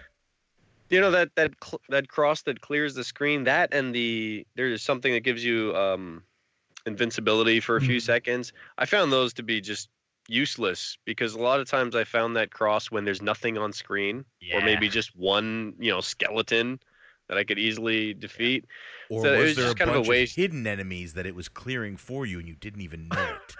I, I'm sure that's it. That It's a good point have though been because who's hitting candles when you're being swarmed with enemies? Because that's what you would have to be doing in right. order you- for it you to be go useful. Get the candles when the when the screen is already clear. Yeah, and Right, that- right. I think that every time that it drops, and I could be mistaken, but every time that it drops, the enemies that are there are all one-hit kills. It's not like Yeah, it takes Yeah, several it, it hits. really it- So, it's a false yeah. sense of security. It's just like, oh yeah, right. Yep. Take that skeleton. yeah, yeah, good point. Okay, um, let's talk a bit about memorable moments. If you're thinking back on Ca- uh, Super Cast, sorry, Castlevania 4 right now, what is a good moment that comes into your head and maybe a bad moment that comes into your head? Uh, I'm going to start with you, P1, to give these guys a second to think. Yeah. Um, so I'm going to start with my bad moment because I want to end on the high note of my good moment. Um, that fight with death was my my bad moment. So the strategy to beat death, if you haven't fought him uh, yet, if you haven't played this game, if you're waiting to listen to the show to then play it, uh, the strategy to beat him, there's a single block in his room that you that you cower behind, that the brave Simon Belmont cowers behind to fight him, and the strategy is whip straight up and then duck. um, A Belmont wouldn't Really? hide. That's that's it. that's no, it. don't listen to him. That is don't it. do that. Cower and then whip straight up when he hovers over top of you. Huh. Uh, this is No. now you're gonna have to hit his sights as sides, his little ones, as they come in on the the, the messed up angles. But because you have the block there at face level, you can push up and diagonal. Sorry, up. You can push diagonal to the to, to do it, and you don't actually walk anywhere. You just walk in place, so you can whip them when they decide to come in on one of the regular points. Um, and then when he does his his giant death scythe, you just cower and duck behind the block, and it misses you every time. But uh, that was my least favorite part because I found his little scythes. Um, they they had a, a they I found them to be. That was when the, the I noticed the biggest problem with hit detection, and when I had the most problems with limp whipping because uh, of my my diagonal. But that's the strategy, and it's. Uh, it took me a couple of attempts, but it uh, when I finally did beat him, I, it was a, a no hit kill for me. I didn't take any damage. Um, That sounds so cheap. well, But you know what? I take it all back. If a Belmont could do it, he would do it, just because he knows he will win. I, I take it all back. I take it all I will back. defend. I will defend uh, that because uh, if you if you study uh, Bushido, the soul of Japan, it says oh my just god, have a Bushido. you're so. Japanese. it says it is written. It is true courage to live when it is right to live, and to die only when it is right to die. Boom, dropping knowledge. You hide behind Right, those blocks. Nobody listening to the show is going to believe that that wasn't set up. yeah, you're right. anyway, good enough point. Okay, what about your good moment then? If that's a bad one, Anytime I jumped and whipped down on a diagonal, that's a good bunch of moments. like every single time, because All right. because in, in that moment, I am a badass. I am a Bel. I feel it in my blood. You know, I'm not bagging Sean groceries. I am Sean Belmont, the slightly irritable naval employee. right on. All right, Darren, how about you? Some maybe a bad and good moment. Uh, bad moments like B2, not much the first half, but the second half when you have to go up to like the rising platforms. I was like, it's like near the end though, where certain like you have to have the platforms come at the right time, or else you're going to get hit by the you know the big spiky doodads, whatever they're called, at the top though, and that's like that was pretty much the reason why he died a few Yeah, times. part's so hard. That's a hard part. at the end at the like the end of during my current playthrough though so that that's pretty much it and death as well though like i remember you know playing it like you know originally though like the first few times i remember death being such a pain in the ass to play play through but luckily beat him in a few, goes this time round um good moment uh, I don't know. I just I, I I I think pretty much like playing through the clock tower because I love the tunes played through. I love Bloody Tears. It's like one of my favorite video game tunes of all time. And I I, So lo- I, lo- I love that. I love that version of it. It's like my favorite version of the that theme. So that and like you know, of course, like swinging. I just I always love like swinging around and jumping on platforms and that there as well. It's awesome. Yeah. All right. That's a great point. And you mentioned death being hard. Death it what was the hardest boss for me too. Um however, uh, for my bad moment, it's the rock boss. I don't know if you guys are, even remember him. Yeah, the Yeah. golem.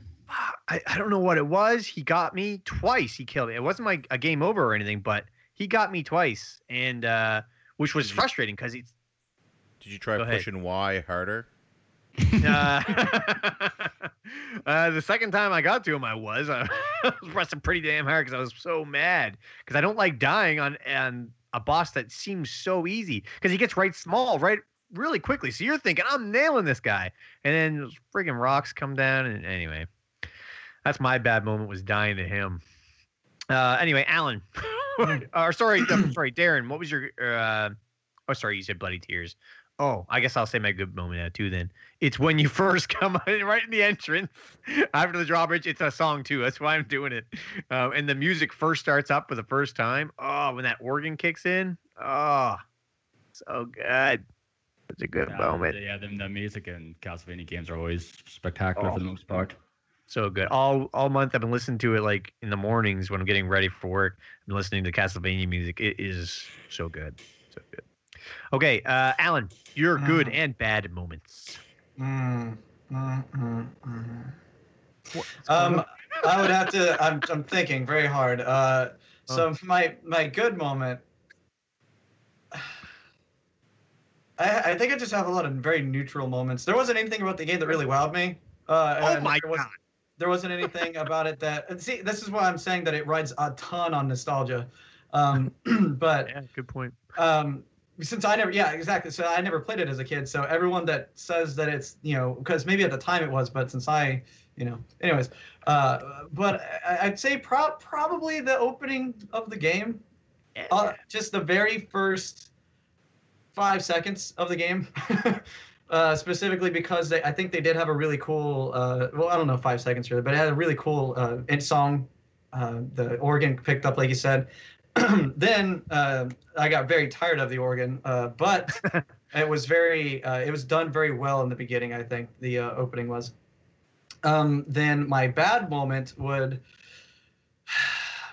let's just, say, I'll just say the ballroom dancers, just because everyone else has said death. Um, Although I will give death an honorable mention. uh, if, if we could do on that this podcast. but yeah, uh, the, the ballroom dancers, just because I think for the reason that they sucked was the same reason why people don't like death. So Yeah, you got you got a little taste of death beforehand, uh, not a no. bad point. pun intended. it, it is definitely intended. No, that was good. That was a good point. All right, Richard, you're good and bads. Uh, I gotta echo you with the music. As soon as that first song kicks in, you just feel like, yeah, I'm about to do this. You feel awesome. Uh, anytime you can freeze frame and you get those orbs, it was awesome. The music overall, the atmosphere of the game, it you know, it it really just feels to me like when they decided to make Castlevania, somebody had a whole bunch of little monster toys, you know, a little Dracula, a little mummy, and you're just putting there like, this would be awesome if I could go into a castle and I'm gonna fight all these monsters. I'm gonna fight bats. I'm gonna fight Medusa Yeah. just the whole the the premise of the game is so appealing. It's just like the- the adventure of going into a haunted castle and being the guy who can, you know, fight all the monsters. It's great. agreed. So I like the vibe of the game overall.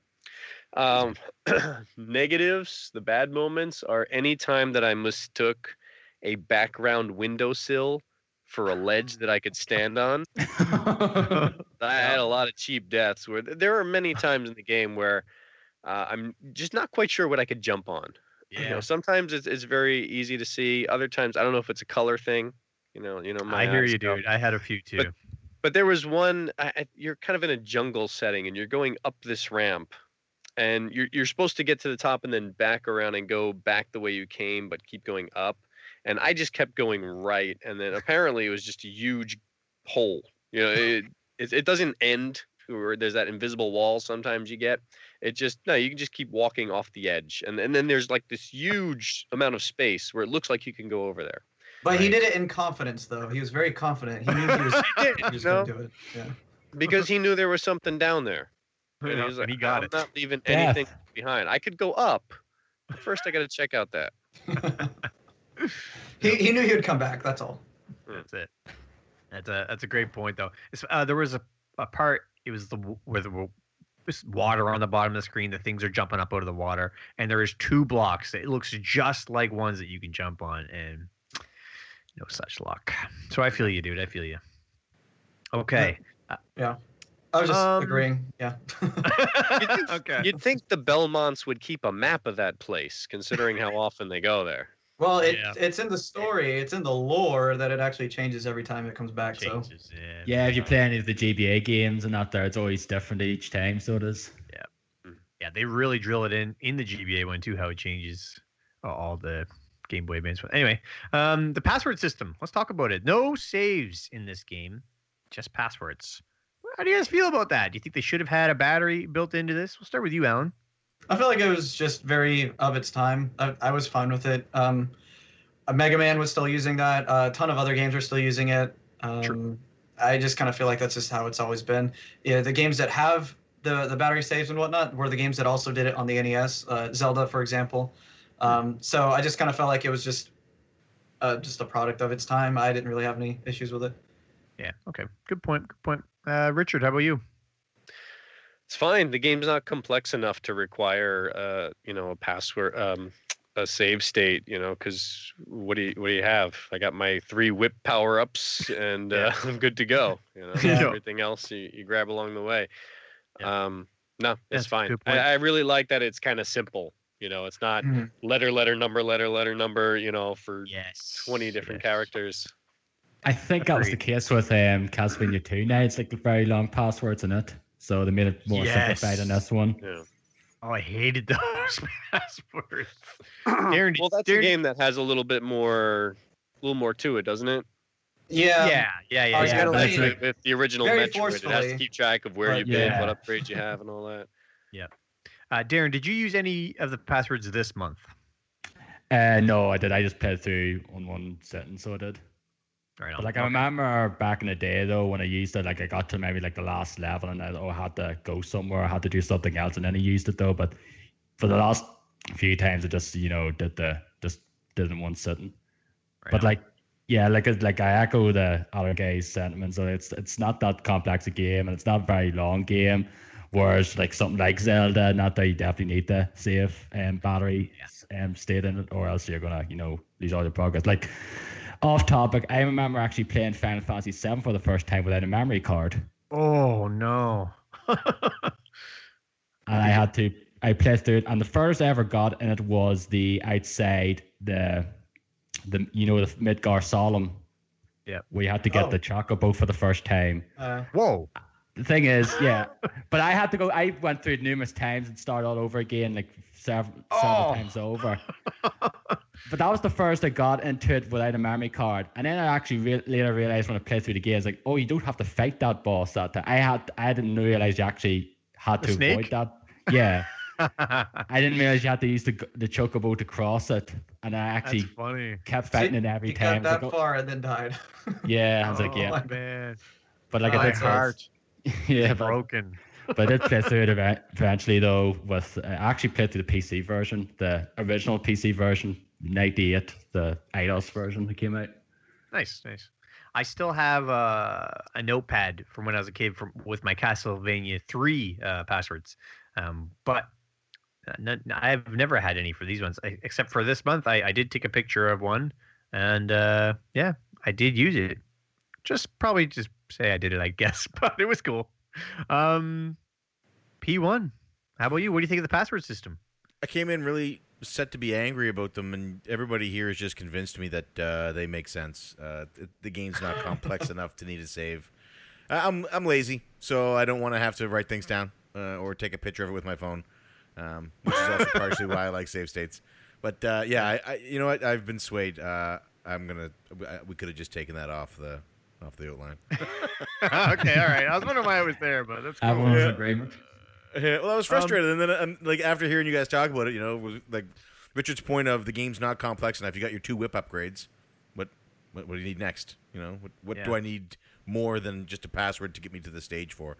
And that's, I guess maybe I was being unrealistic when I was at with my angry with it. no problem. Um, okay, so uh, before we move on, were there any other levels or perhaps bosses that we didn't mention that anybody wants to mention? Um, I think huh. I mean, the horse head enemy. What the fuck was that? I mean, one's that? The, it's it's called Mr. Head, and I thought it was one of the Oh, yeah. weirdest enemies I've Oh, I've, boy. like. They come out of nowhere. You never see them in, and they just they were very strange. And one of the things that it says in I think the manual that actually says it is that they uh they ride on the ground or or something like that. Yeah, exactly yeah. what it was. but I just thought that was a very.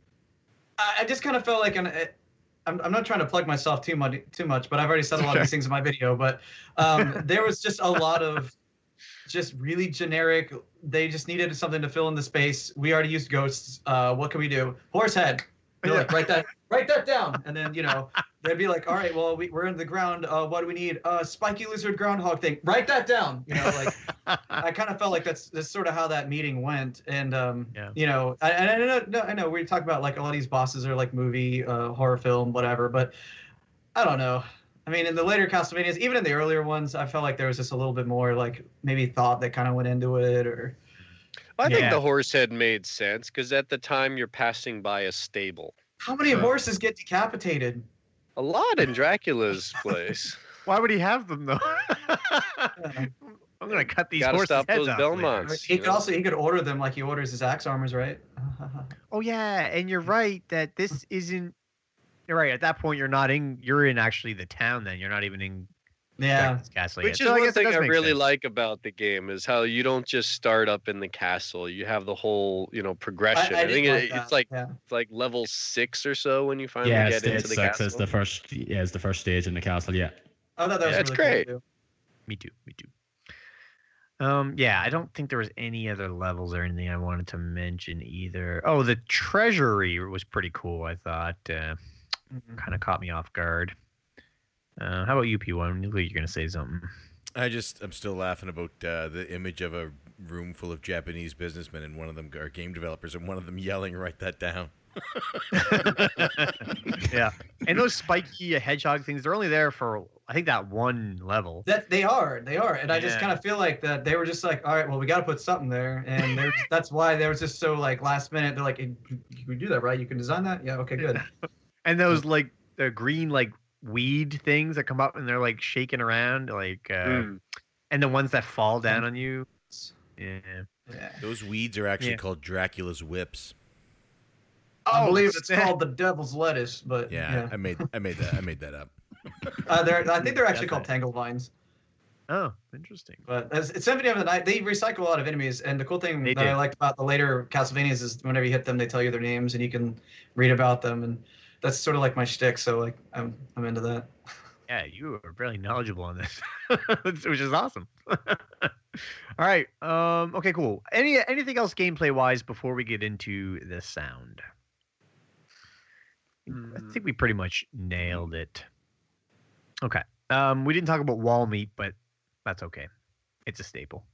Uh, oh, you know what? We do, uh, do want to talk about one thing that uh, P1 didn't even know about, um, and it's because it's very obtuse, and it's the when you pick up the numeral, numer, uh, Roman numeral two and then Roman Yeah. numeral three. Did you guys know this? You can get power ups for your sub weapons, so you can No. throw more than one of them at a time. Oh, is that what that does? Yeah, Yeah. I didn't know either. I Yeah. was- everybody was like, I don't just throw I- three I crosses. still don't know what the hearts do. How come the hearts aren't giving me life?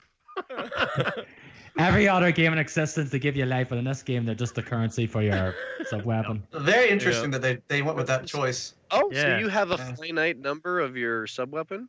Yeah. Yeah. There you go. Hey, we're all learning stuff. You learn something new every day. That's right. Every time I wanted to use it, I had it, so I never really thought about it. Yeah, uh, they were very generous ab- about it. Yeah. And the Very. two and the three, I th- um, uh, correct me if I'm wrong. I don't know if they have set places or if it's when you get to the point where your sub weapon would be. If you hit the candle, then is that when you get a two or or and then a three? They're they're in set places usually. If. I remember right, because I remember in the original Castlevania, they were always in the same spot every time. I know it's, this is a different game, but I kind of feel like since this is a remake of the original, that they would probably keep the same placement, or Yeah. try to, or something. I don't know. Yeah, I've never had that confirmed, so I'm not sure either. Um, I do remember it was always in the same place in three, though. So yeah. Okay. Um, yeah. So I guess that was the only other thing I wanted to mention. Um, oh, yeah, one more thing. The secret before Dracula's fight.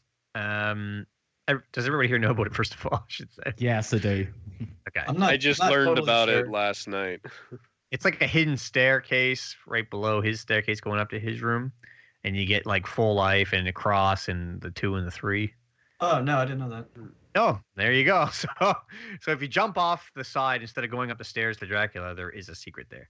Um, yeah, I guess that answers So, my question so too. does it does it look like you're gonna kill yourself? Yes. Yeah. But there's actually yeah, a platform. if you, okay. yeah. Yeah, it's Like there's a bit of a gap. There's a bit of a gap between like the um, the platform you start on, and then there's like you have to jump on the platform, and then there's like we like invisible stairs. You just like this bond thing, and then you just wait, and then all of a sudden like hearts come down, and you know small turkey chicken bones, and then like the two and three, like you said. Oh. Yeah, Yeah, yeah, it's the pretty leap cool. of faith from uh, Last Crusade. Uh, Exactly. yeah, yeah. Pretty much. You you do have to jump though, because if your brother is a jerk, he might tell you just to walk off the edge. I didn't tell you to walk off the edge. I told you to You jump. said you said crouch walk under the stairs. no. I said jump to the left, then crouch walk. Crouch walk under the stairs, and you'll get a surprise. Is what you told me. you got a surprise. Do you get um? d- does he still have like super crazy gravity fall? Like if you just walk off an edge, does he just phew, shoot straight to the bottom, or is Yeah. it like okay? So they kept that. All right. Yeah, that's in there.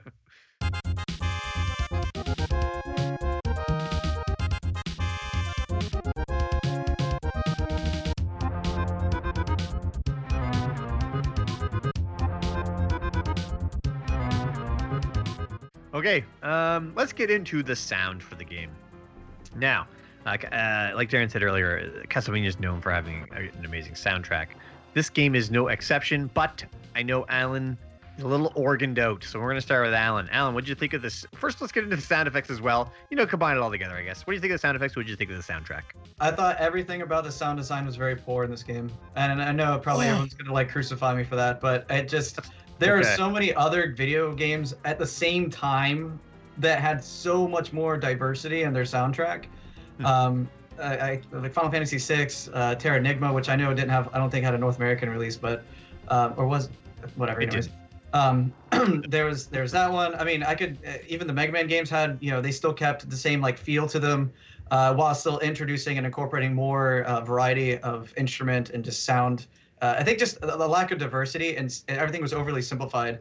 Uh, in am- almost any given stage, there were three things going on. You had a bass line, you had some sort of like very subtle percussion, and an organ, and that drove me crazy. And if there was any other, I don't know, I might just be overanalyzing, but uh, and in any in any other situation too, like if there was an extra instrument involved, it would also just be copying whatever the melody is doing. So it, it really just sounded like, you know, somebody just sat down with like a Casio keyboard and just kind of started playing the music, and they're like, yeah, just run with that. Um, and as far as like the sound effects and stuff were concerned, I felt like they didn't take into account that you're going to be hearing that whip all the time. So I thought that it was very strange that it was the loudest sound effect, Hmm. besides picking up power ups and stuff. Um, that's something that I, I didn't realize that I, I, I kind of zone out. But with that game, it was just it was so loud I, I couldn't really ignore it. Uh, but I played other games recently um, that were you know Nintendo, Super Nintendo, uh, that I noticed that they have the sound effect that you hear the most often, about 50% quieter than the rest of the sound effects or the music. Uh, so it's something that they were definitely aware of at the time, but I think could have been an oversight, or maybe they're just really proud of their whip. I don't know.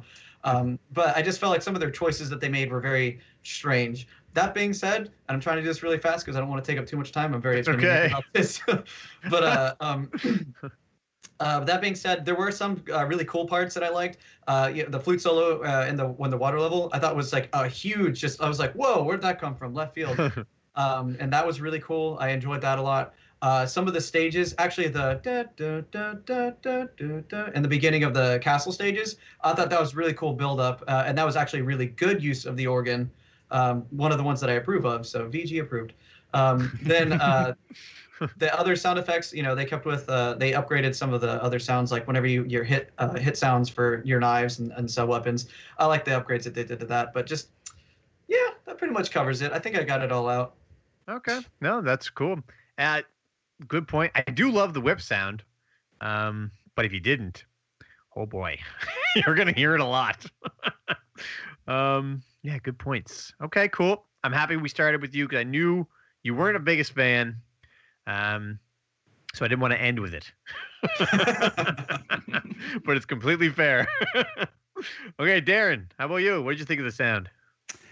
And basically, it's probably like nostalgia goggles, though, since I like played this game back in the day. But I really do like the sound. Like, there's certain things that just stick in my head. Like, I love just the sound where you know Simon Belmont does goes ooh ooh ooh ooh.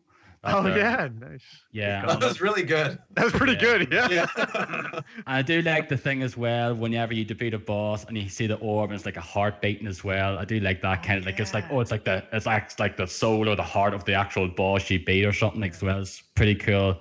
Um, but like I said, I, lo- I love the I love the music in this game though. Like I love Bloody Tears, I love Vampire Killer. Like I'm a big fan of the um soundtrack overall. I really like. I don't know what the end the actual theme's called, but I do really like the end credits theme as well. I just really like the way it goes. It's like it's kind of it just says you've been on this adventure. You show you the screenshots of the show you these gate and the screenshots of the you know, the adventure you've been going through and fighting all the different bosses, and I really like that there. Um, but I can see where Alan's coming from. Like there's like some of the other games that came around the same time had better sound design, like Zelda and you know Mario World and that there. And there is certain, you know, like you are gonna hear that whip a lot though. But I do like the fact it is different when you just have the normal whip and like you know the chain whip. Like it just didn't have like just the same sound effect for like you know for the whip overall though. But yeah, I just really do like it. But there's certain there's certain ones, certain ones I can see. But I, yeah, I like the sound overall. I remember there was one uh, level. It had like a really creepy tune, and I remember not liking it. But the fact that it was creepy, I guess it served its purpose. Is that the set stage eight, the when you're down fighting Frankenstein's monster? I think it is that one. Is I it, can't- it's the one that starts with doom doom doom. yeah, yeah, yeah, that Yeah. one. It's Yeah. creepy, creepy, chilling. okay, um, I think I mirror most of your thoughts. So, Rambox, how about you? I find it amazing that you guys remember so much detail. I enjoy the sound. I like the music a lot. It really keeps me pumped up. I think it fits the atmosphere. All the levels have a slightly different, uh, you know, visual aesthetic, and the sound mirrors that. So everything has its own. You know, now I'm in this location. Now I'm in that location. Uh, I enjoyed it. I think it's good. I, it's what I would want to hear if I were in Dracula's castle fighting all these monsters. It, it it suits the purpose. You know, yeah, It- fair enough. It's fun. Even the uh, the sound of the bats when you kill a bat, that like screech or squeaking sound it makes. Um, oh, and when you hit those mud monsters and like the uh, or the rock monsters, whatever they are, and they break apart, that noise that it makes. There are a lot of cool sound effects about this. That the more I think about it, the more I can. I guess it speaks volumes for it because I can picture them and then think of the sound. Um, okay, P one. Your overall sound thoughts. What I like the most about the sound is that they space out the big songs, um, like Bloody Tears, Vampire Killer, uh, like i in big moments. You know what I mean? So you've got that song at the beginning. The game starts. You've got a song and it rocks and it, it amps you up and it's like, all right, I want to play this game. I want to get into this.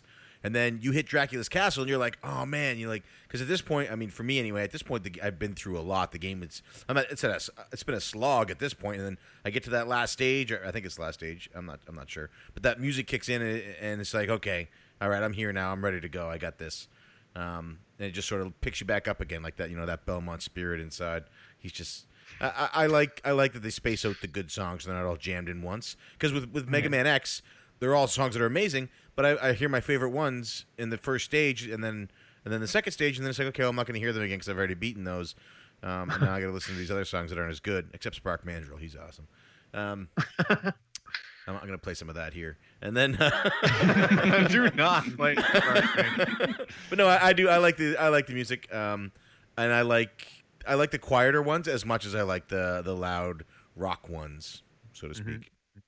Um, but yeah, that uh, that whip is you hear that a lot.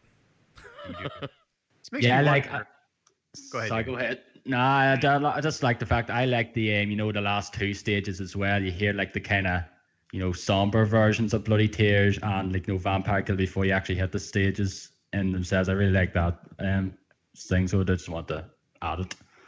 And I'm wondering, but Alan does. You do have the nostalgia with the other Castlevanias, right? So I'm trying to Mhm. figure out: is it our nostalgia for this game in particular, or if it's the Castlevania series? But you have that, so it must just be for this game that makes this. Yeah, yeah. It, and I'm I'm very I'm mul- my talents come from all over directions and stuff. Kind of like what Player One mentioned or P One mentioned earlier. Like I do a lot of things, uh, and music was one of them uh, for a while. So I- I'll pick up on things that oftentimes a lot of people don't really pay attention to.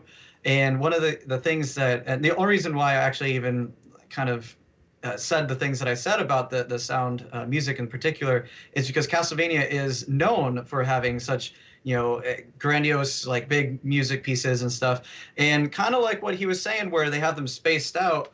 Um, that that's cool for the game, but at the same time, if you go back to like Castlevania three or Castlevania one, uh, those songs were just that was the norm. Yeah, back to back to back to back to back to back. Um, whereas this one's just filled with you know lackluster song, lackluster song, lackluster song, lackluster song. Oh, song. Hey, you remember this one? And then lackluster song. hey, this one too. Um, and and that's sort of uh, why I, I kind of took that approach to it. Is I was expecting the same kind of quality from an NES, mind you, was more complicated to listen to than the Super Nintendo, uh, which I thought was very fascinating. You know what? You've convinced me. Actually, uh, In the- comparison, that is you're that on is the a great point. page, this, and I can actually look this up on while I'm asking, but uh, Yeah, is the is the composer the same for the earlier Castlevanias as this one, or did they have a different composer? Do you know? Mm, I'll look it up while you're talking. Just yeah, go on. Okay, Yeah. cool. All right. Um, yeah. Anyway, with that said, that is the sound. so now we'll get into. As was there anything else anybody wanted to mention about sound? Uh, anything we might have missed, or anything anybody wanted to interject with?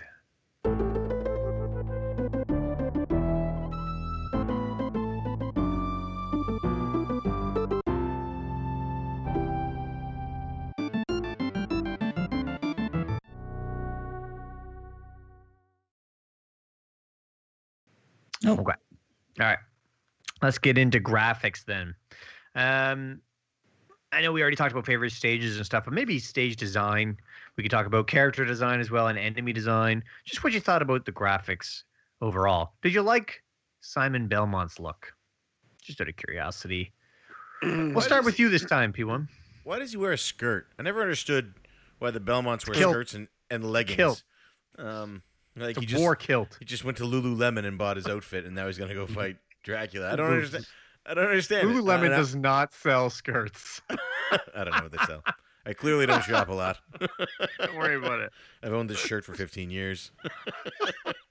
um, I I like the design of the enemies. I think they all look good. I like the the backgrounds in that first stage. I think maybe the second stage. You can actually see that skeletal horse, a couple of them in the background grazing, and then you fight one, and I think that is cool. Um, It's good I'm, point. I've never been super in love with the look of the Belmonts themselves, um, but I, I don't I don't mind it. But the, I think the enemies are where it really shines, and and the the environments. Yeah. Okay. Cool. Good call. Good call. How about uh, Darren? How about you? Yeah, pretty much agree though. Like it is a very old game at this point though. It's like one of the very early SNES games though, and like a lot of things don't, you know, haven't aged particularly well now. Like, you know, Simon model doesn't look particularly great, but I do like the enemy design. So, but as you say, if you go a lot in the you know later entries of the series as well, like they become more, you know, complex and out there and look pretty cool.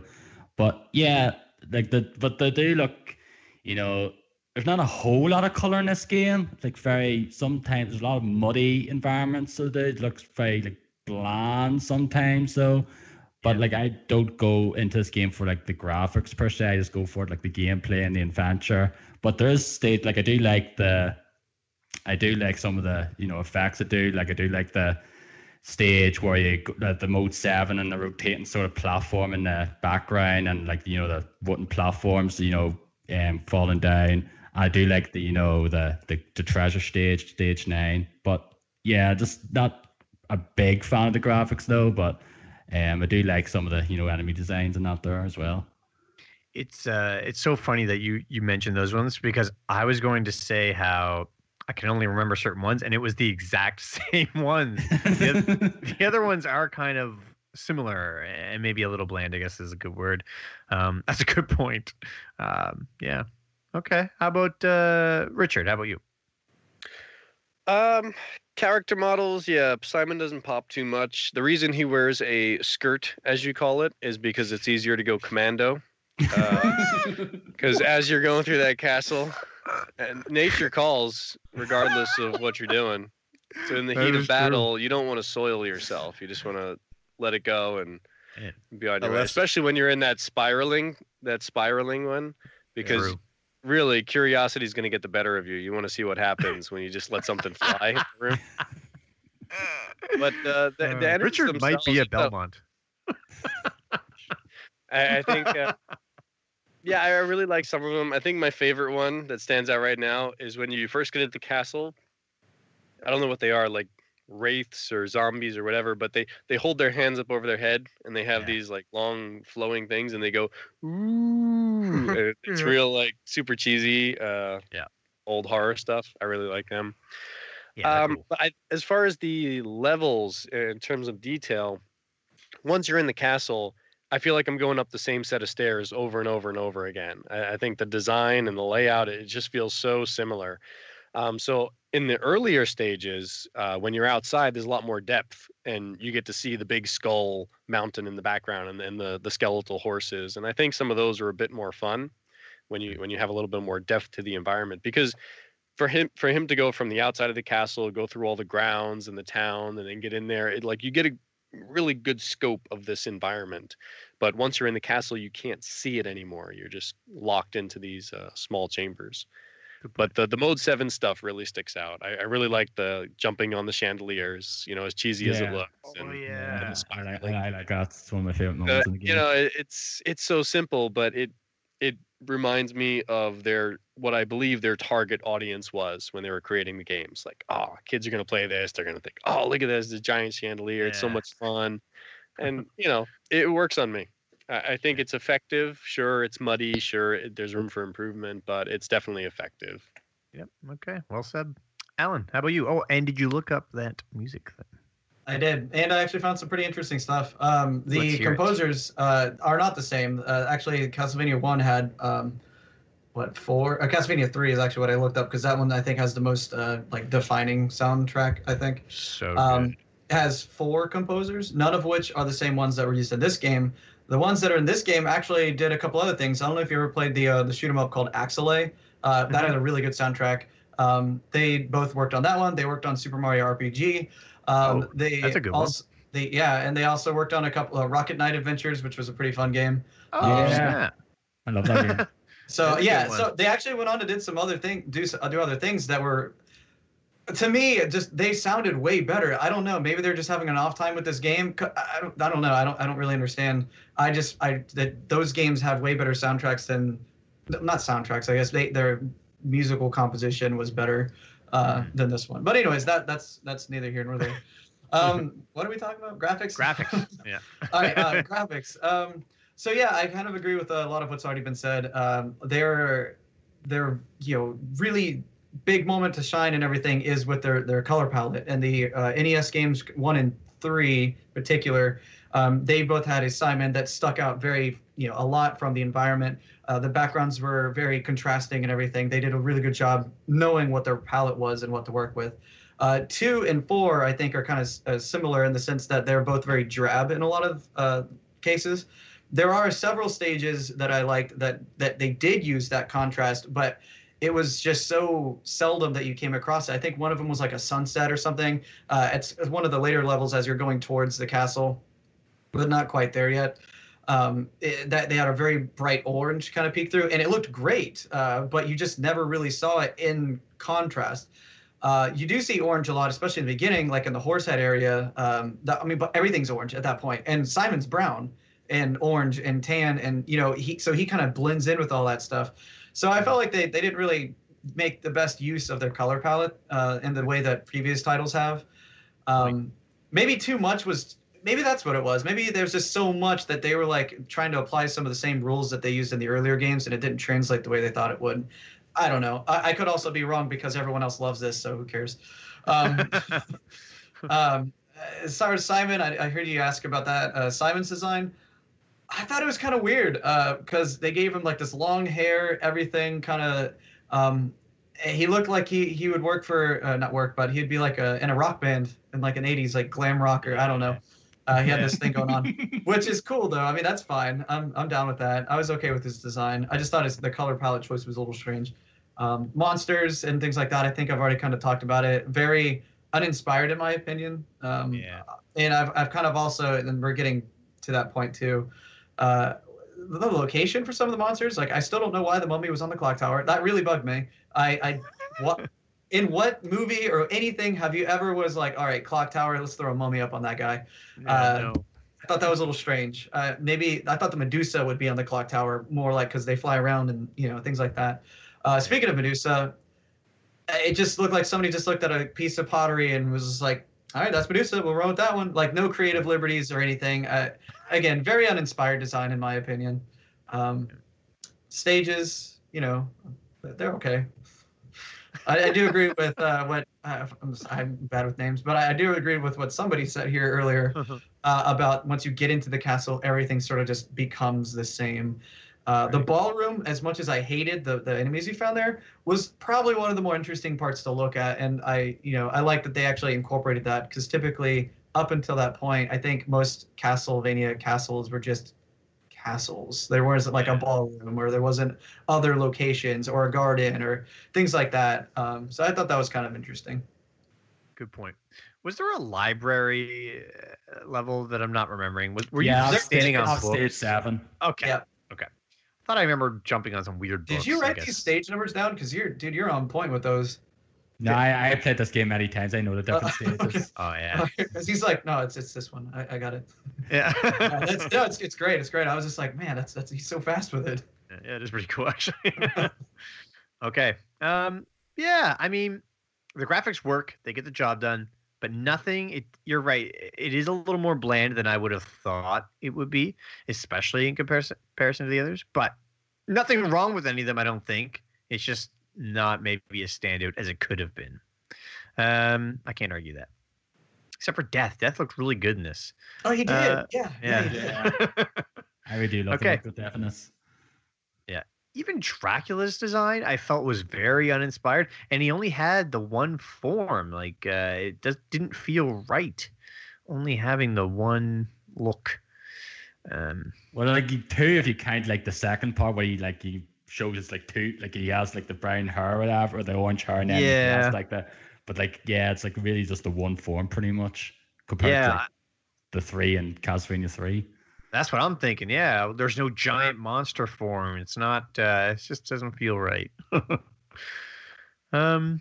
Okay. Do you think this game? I know you're about to go to the, the wrap it up here section, but do you Go think maybe this was uh, was this a case of the Super Nintendo came out and it was doing really well and everybody wanted to be on it, and Konami was like, "We got to get a game on there. Let's do a Castlevania," and maybe they put like their B team on it. Maybe that's why there was. I mean, No. they re.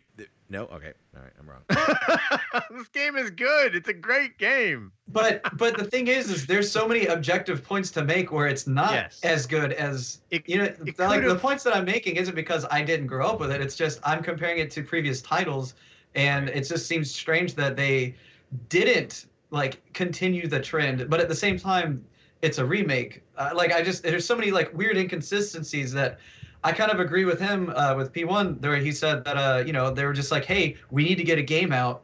Like I, I don't know, I, I didn't look it up or anything, but you know, was the development time short on it, or you know, like I don't. Uh, there's just something that wasn't quite that didn't quite sit well with me with this one. It's a good question. I mean, it's one of those things where uh, the complaints that we have could have possibly been ironed out with more time, um, but the essential gameplay is there. Mm. So maybe you're right. Maybe if they did have more time with the art, more time with the uh, sound design, it is a possibility. And they didn't get the same With the composers. I don't know. What? No, mention- the hit, hit Forgot to detection's mention the hit fine. Detection with Hit detection. the, I'm gonna send you uh, when this is all over. I'm gonna send you a screenshot of, of what I'm talking about, and I'll Send put it. two little Belmont heads. two Simon heads. Send it. Yes, I like to see that. I think everybody would like to see that. We're gonna put that up with the. Uh, it's gonna be the thumbnail for the show. okay. Um. But what was I gonna say? Yeah, they did get the same composers. I think that's weird. Did the previous three all have the same? Uh, I didn't look at the other three, but they all had the same feel though. Like they they Yeah. all felt the same. Yeah, it is weird that they would switch. Um. I don't know why. Maybe it was just a case of they had all this new stuff, and this was the first. This was their first uh, Super Nintendo game, or not Super true. Nintendo game. First Castlevania to come out on Right. that. I, isn't it the only one? No, Uh, Dracula X. Dracula Oh, that's X. right. Yeah, Rondo. How does Dracula X compare? I, I haven't played that. I don't have seven hundred dollars. Worlds better, in my Oh. opinion. Y- y- You They mean the took sound away- design? Sound mean the- design. Oh yeah, sound design. Like oh my, like that that guitar in the beginning. Yeah, yeah, Like dude, that's I like like- it just pulls you right in. Uh, but but do you like the gameplay more than this one? Uh, I felt like it was more true to its roots, and yeah, it wasn't there's so trying to. much to discuss. Yeah, there, there really is. Yeah, we could yeah, some other time, I guess, but. that Go through it next next year. yeah, when we do Rondo, you're coming on. Yeah. okay, cool. Anyway, was there anything else for Castlevania 4 that in any regards that anybody wanted to mention before we wrap up and get I'm to glad our I played final? it. Yeah. I mean, it, Well, was, it was very different from all the other ones, so I'm, I'm I am glad. As much as I complained about it, I'm, I'm glad I played it.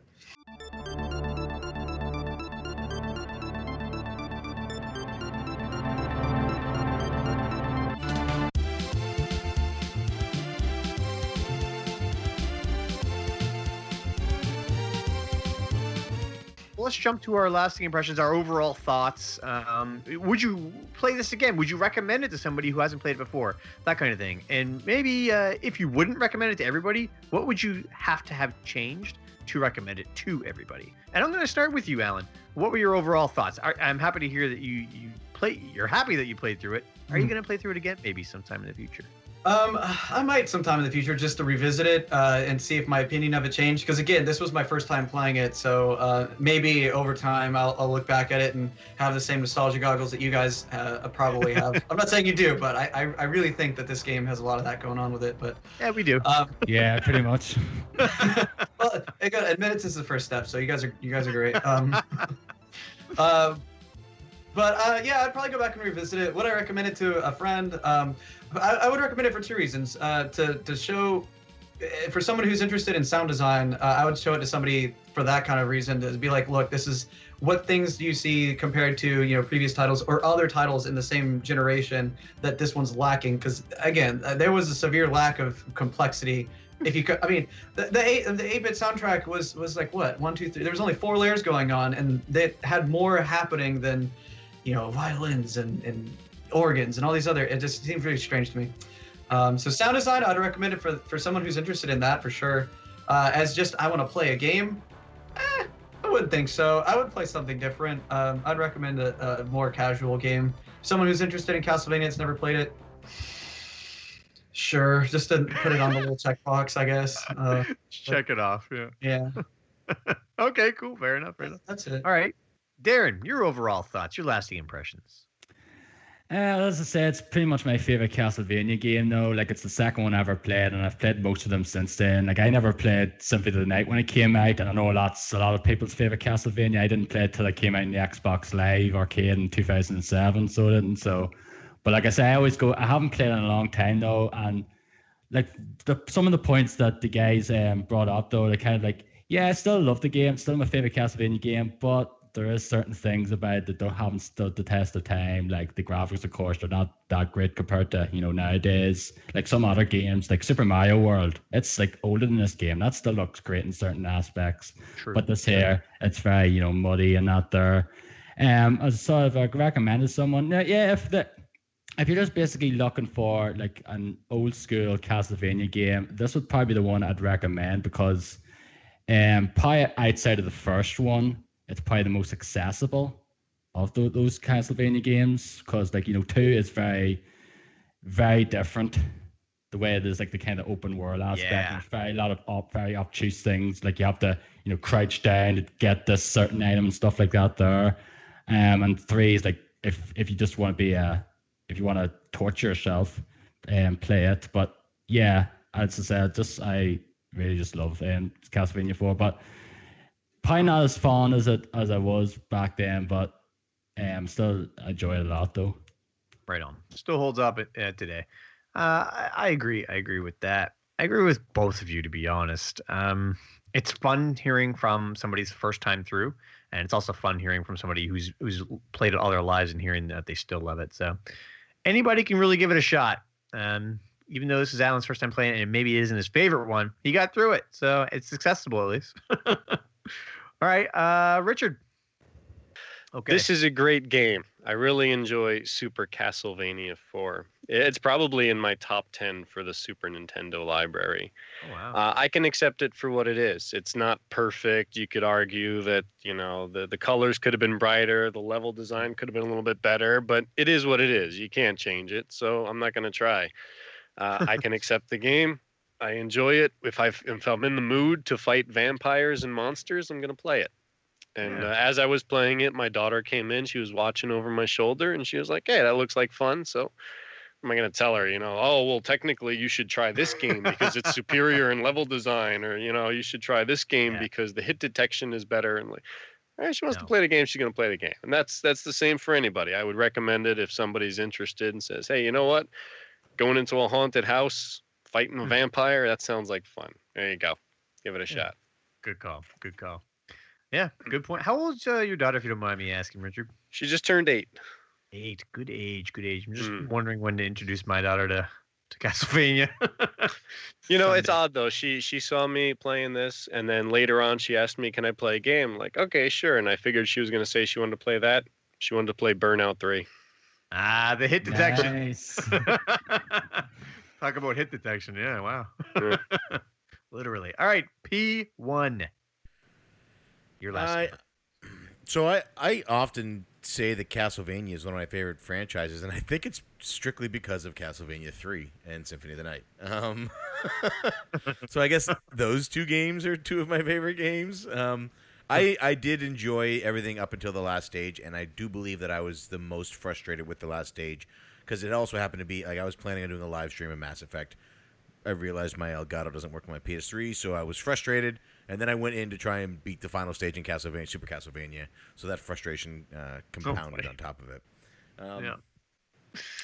I think uh, it, I do have complaints with it. I do have issues with it. Uh, like Richard said, uh, if you're having fun, though, those complaints don't matter. And like Darren said, yes, there are better options, but this is still his favorite. And you know, kind of like Ryan Gosling is better looking than me, but Colleen still loves me. I think. Um, so I'm her Super Castlevania. You know what I mean? Uh, oh my god. so I am glad I played it. Uh, I probably won't rush to play it again. I do want to play Rondo of Blood to compare them, um, just to get an idea. And I am slightly convinced that this was a B team game. That uh, this came out around. This was uh, uh, Legend of the Mystical Ninja, and then uh, Gradius. Uh, was just before it, and uh, Super C or Super Contra came out just after it, and I think that they rushed Castle Super Castlevania and put the, their better designers on those games. I'm, I'm calling it now, but uh, no, Oh it's still fun. I, de- I definitely recommend trying it out. It's it's accessible on just uh, on the Wii, the Wii U, Virtual Consoles, uh, on the Super Classic or Super NES Classic, and uh, you can just buy go buy the cart. It's not a, it's not a super expensive game if you have a Super Nintendo. Nope. Well said. And Well as long as you can overlook that terrible, terrible hit detection. Uh, Oh my god. and if you Two whole Belmont heads, man. Come on. I just Yeah. can't believe it. I can't believe it. All right. Better- It better be two now. When I actually do it, I if it's three, I'll be happy. But if it's one, I won't. It's got to be at least two. I want to see at least two Belmont heads. left. Okay, um, that is Castlevania. At least that's how we see it. Every month, we also do a uh, three-word review, so people in the community can let us know what they thought of the game in three words or less. So, P1, you got those up? I sure do. So we are going to Let's hear start with the first one from Musty Hobbit at Musty Hobbit, and it's uh, his three-word review for Super Castlevania is "Whip it, whip, it's good." nice. Um, Jeffrey Hilliard at Self Destructo says frustrating, slow, sad. Miles from Miles from frustrated, or sorry, Miles from uh, Flock of Nerds wrote uh, so dang hard. Always appreciate Miles keeping it clean here on the show as I'm dropping f that boy. Miles. No limp for him. That's right. Uh, Ryan Gorman at it's rocket sauce says his his three word review. Now Ryan and I, uh, we we give together give the, give each other the gears a little bit uh, over save states. Ryan is hardcore, not going to use them, doesn't need them. He's going to play the gamers they're meant to be played, and I'm all about ease. So his uh, he, his he considers save states cheating. So his three word review is better without cheating. Yeah, um, I love him, and he is better at games than I am. this is I'm gonna edit. confirmed. I'm gonna edit that out. Uh, next up, uh, edit Di- Diego Avila at a Latino lawyer says, "Slay Dracula again." Nice. Sums it up. Pretty good, James? actually. At RetroPixel, similar to Musty's, he says, "Whip it good." Nice. Brian Joyner at bjoin1979 says, "Whip any direction." Mm, love it. Ray at Raygun2K says, "16-bit Belmont." Yeah. Uh, Retro Pixel gave us a second one. Bedroom whipping fun. oh boy. P Mike 44 at L Mike P, the Twitter name I get wrong on every episode of CC Weekly. uh, he says he actually gave us two as well. Uh, playing Rondo next, and uh, then he wrote Whips and Chains. I'm not supposed to give people two three word reviews because that's like a six word review, but I think we gave Richard a four word review once. You can give Richard whatever you want. I'm actually owed a word. I think I, I was promised an extra word at Three some point. Three words. Never cashed in. This could be six words if you want. You get three extra. uh, You actually- Kale at like, yeah, sorry. at Hal11K says conspicuously prodigious installment. Man, I'm bad at pronouncing. Chris We can do just- R. At Bass Guy six five four. I'm convinced it's Hey, Bass, not bass. He says has amazing soundtrack. There are a lot this month. Julia Vega at the Latin legend, the Latin underscore legend, says booty popping gameplay.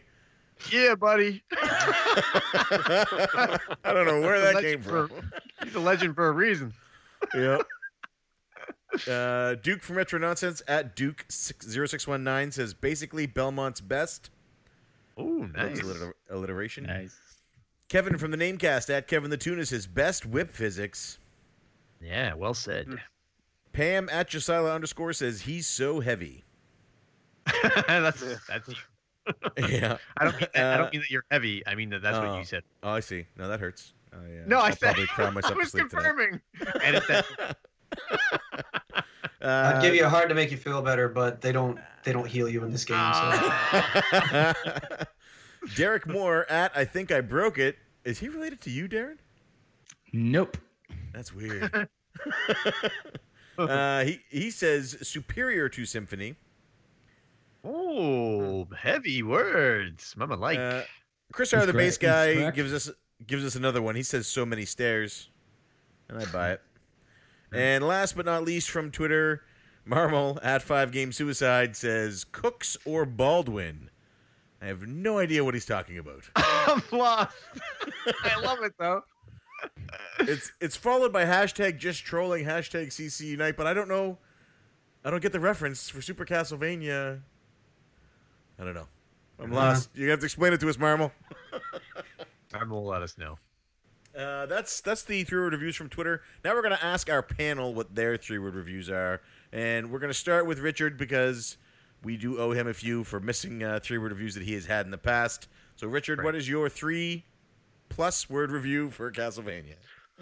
Wait, I'm I'm gonna keep those extra three in the bank because I do have uh, one prepared, and it all comes from the fact that, you know, I really, it, even though I said at the beginning that uh, I I my opinion of the game changed. I think in my memory it was perfect. You know, everything the image of I had it was so much fun. It was great. It was one of the best games I had played on the system.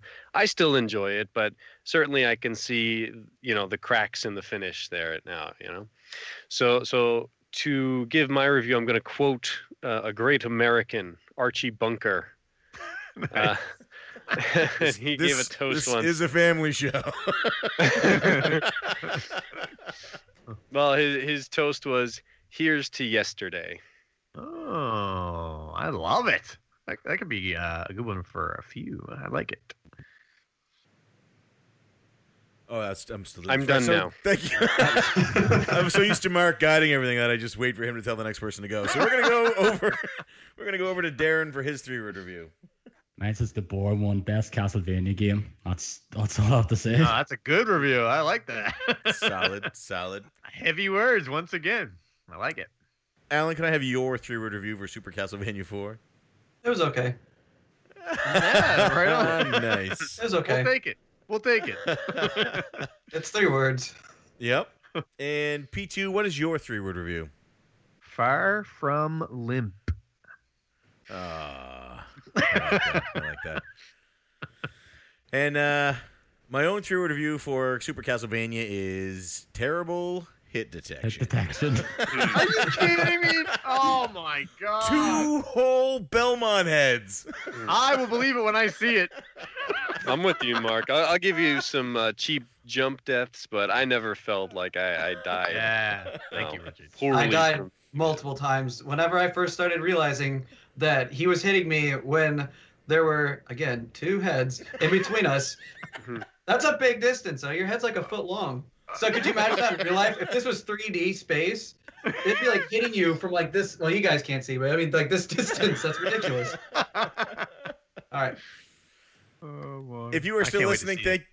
thank thank you very much for sticking with us for our uh, review on Super Castlevania. Uh, it's been a lot of fun. I really enjoyed talking to these guys. If you were here on the panel, I want to thank you three as well for joining us. This was a good time. I'm really glad that uh, we were able to get together to do this. I'm also going to give each one of you a chance to uh, to plug yourselves one last time on the show. So, Richard, where can our listeners find you? I'm on Twitter at the Rambox. Uh, you can also check out the podcast Retro Fandango at Podbean, and perhaps someday I'll upload it to the the site as I keep promising to do. uh, page- and you can find that on Twitter also at retro underscore Fandango. Just re- look up Retro Fandango. You'll find me there. You'll find him. They are they are available everywhere you listen to podcasts. And Alan, And you can find me on Twitter at VG Elucidator. You can also find me on YouTube under the same name. Um, for video game stuff. I'm just kidding. Uh, that's really vague. No, but you know, for you know, information about video games, uh, characters, and things like that that you probably didn't know. It's a nice comparative analysis type of show. So if you like learning new things, come to my come to my little come to my house. You know, my little Yep. YouTube house. Very it's a, informative. nice, it's a good intelligence show. Makes you think. Mhm. Actually, he does most of the thinking for you, so you can just enjoy. Yeah. I think I actually say that in one of the episodes. I haven't seen any. And uh, lastly, Darren, where can we find you? You can also find me on Twitter at DowM85, also on YouTube of my now defunct channel, pretty much, since I haven't uploaded a video in months. It's Dow85 if you just want to look at my back catalogue of videos there. I might do come back on again, but don't bet on it. Also, you can follow the um, p- um, podcast at United Kingdom on Twitter, and it's a United Kingdom podcast on um, YouTube if you want to hear me ramble on for three hours every couple of months. Excellent. So please check out all of our panelists. Uh, we're really happy to have them here. We really, uh, really enjoyed them taking the time with to talk to us. And next month, we're gonna have three new panelists. I'm pretty sure, and uh, we're gonna play a different game. That game is going to be the uh, the best of the Shepard trilogy, the the one and only Mass Effect Two. So really excited about that. Um, I've beaten it three times in the past, so this will be my fourth time playing through. I'm going as a FemShep renegade, so I'm pretty excited to punch some people in the mouth. Ooh, snap. Yeah.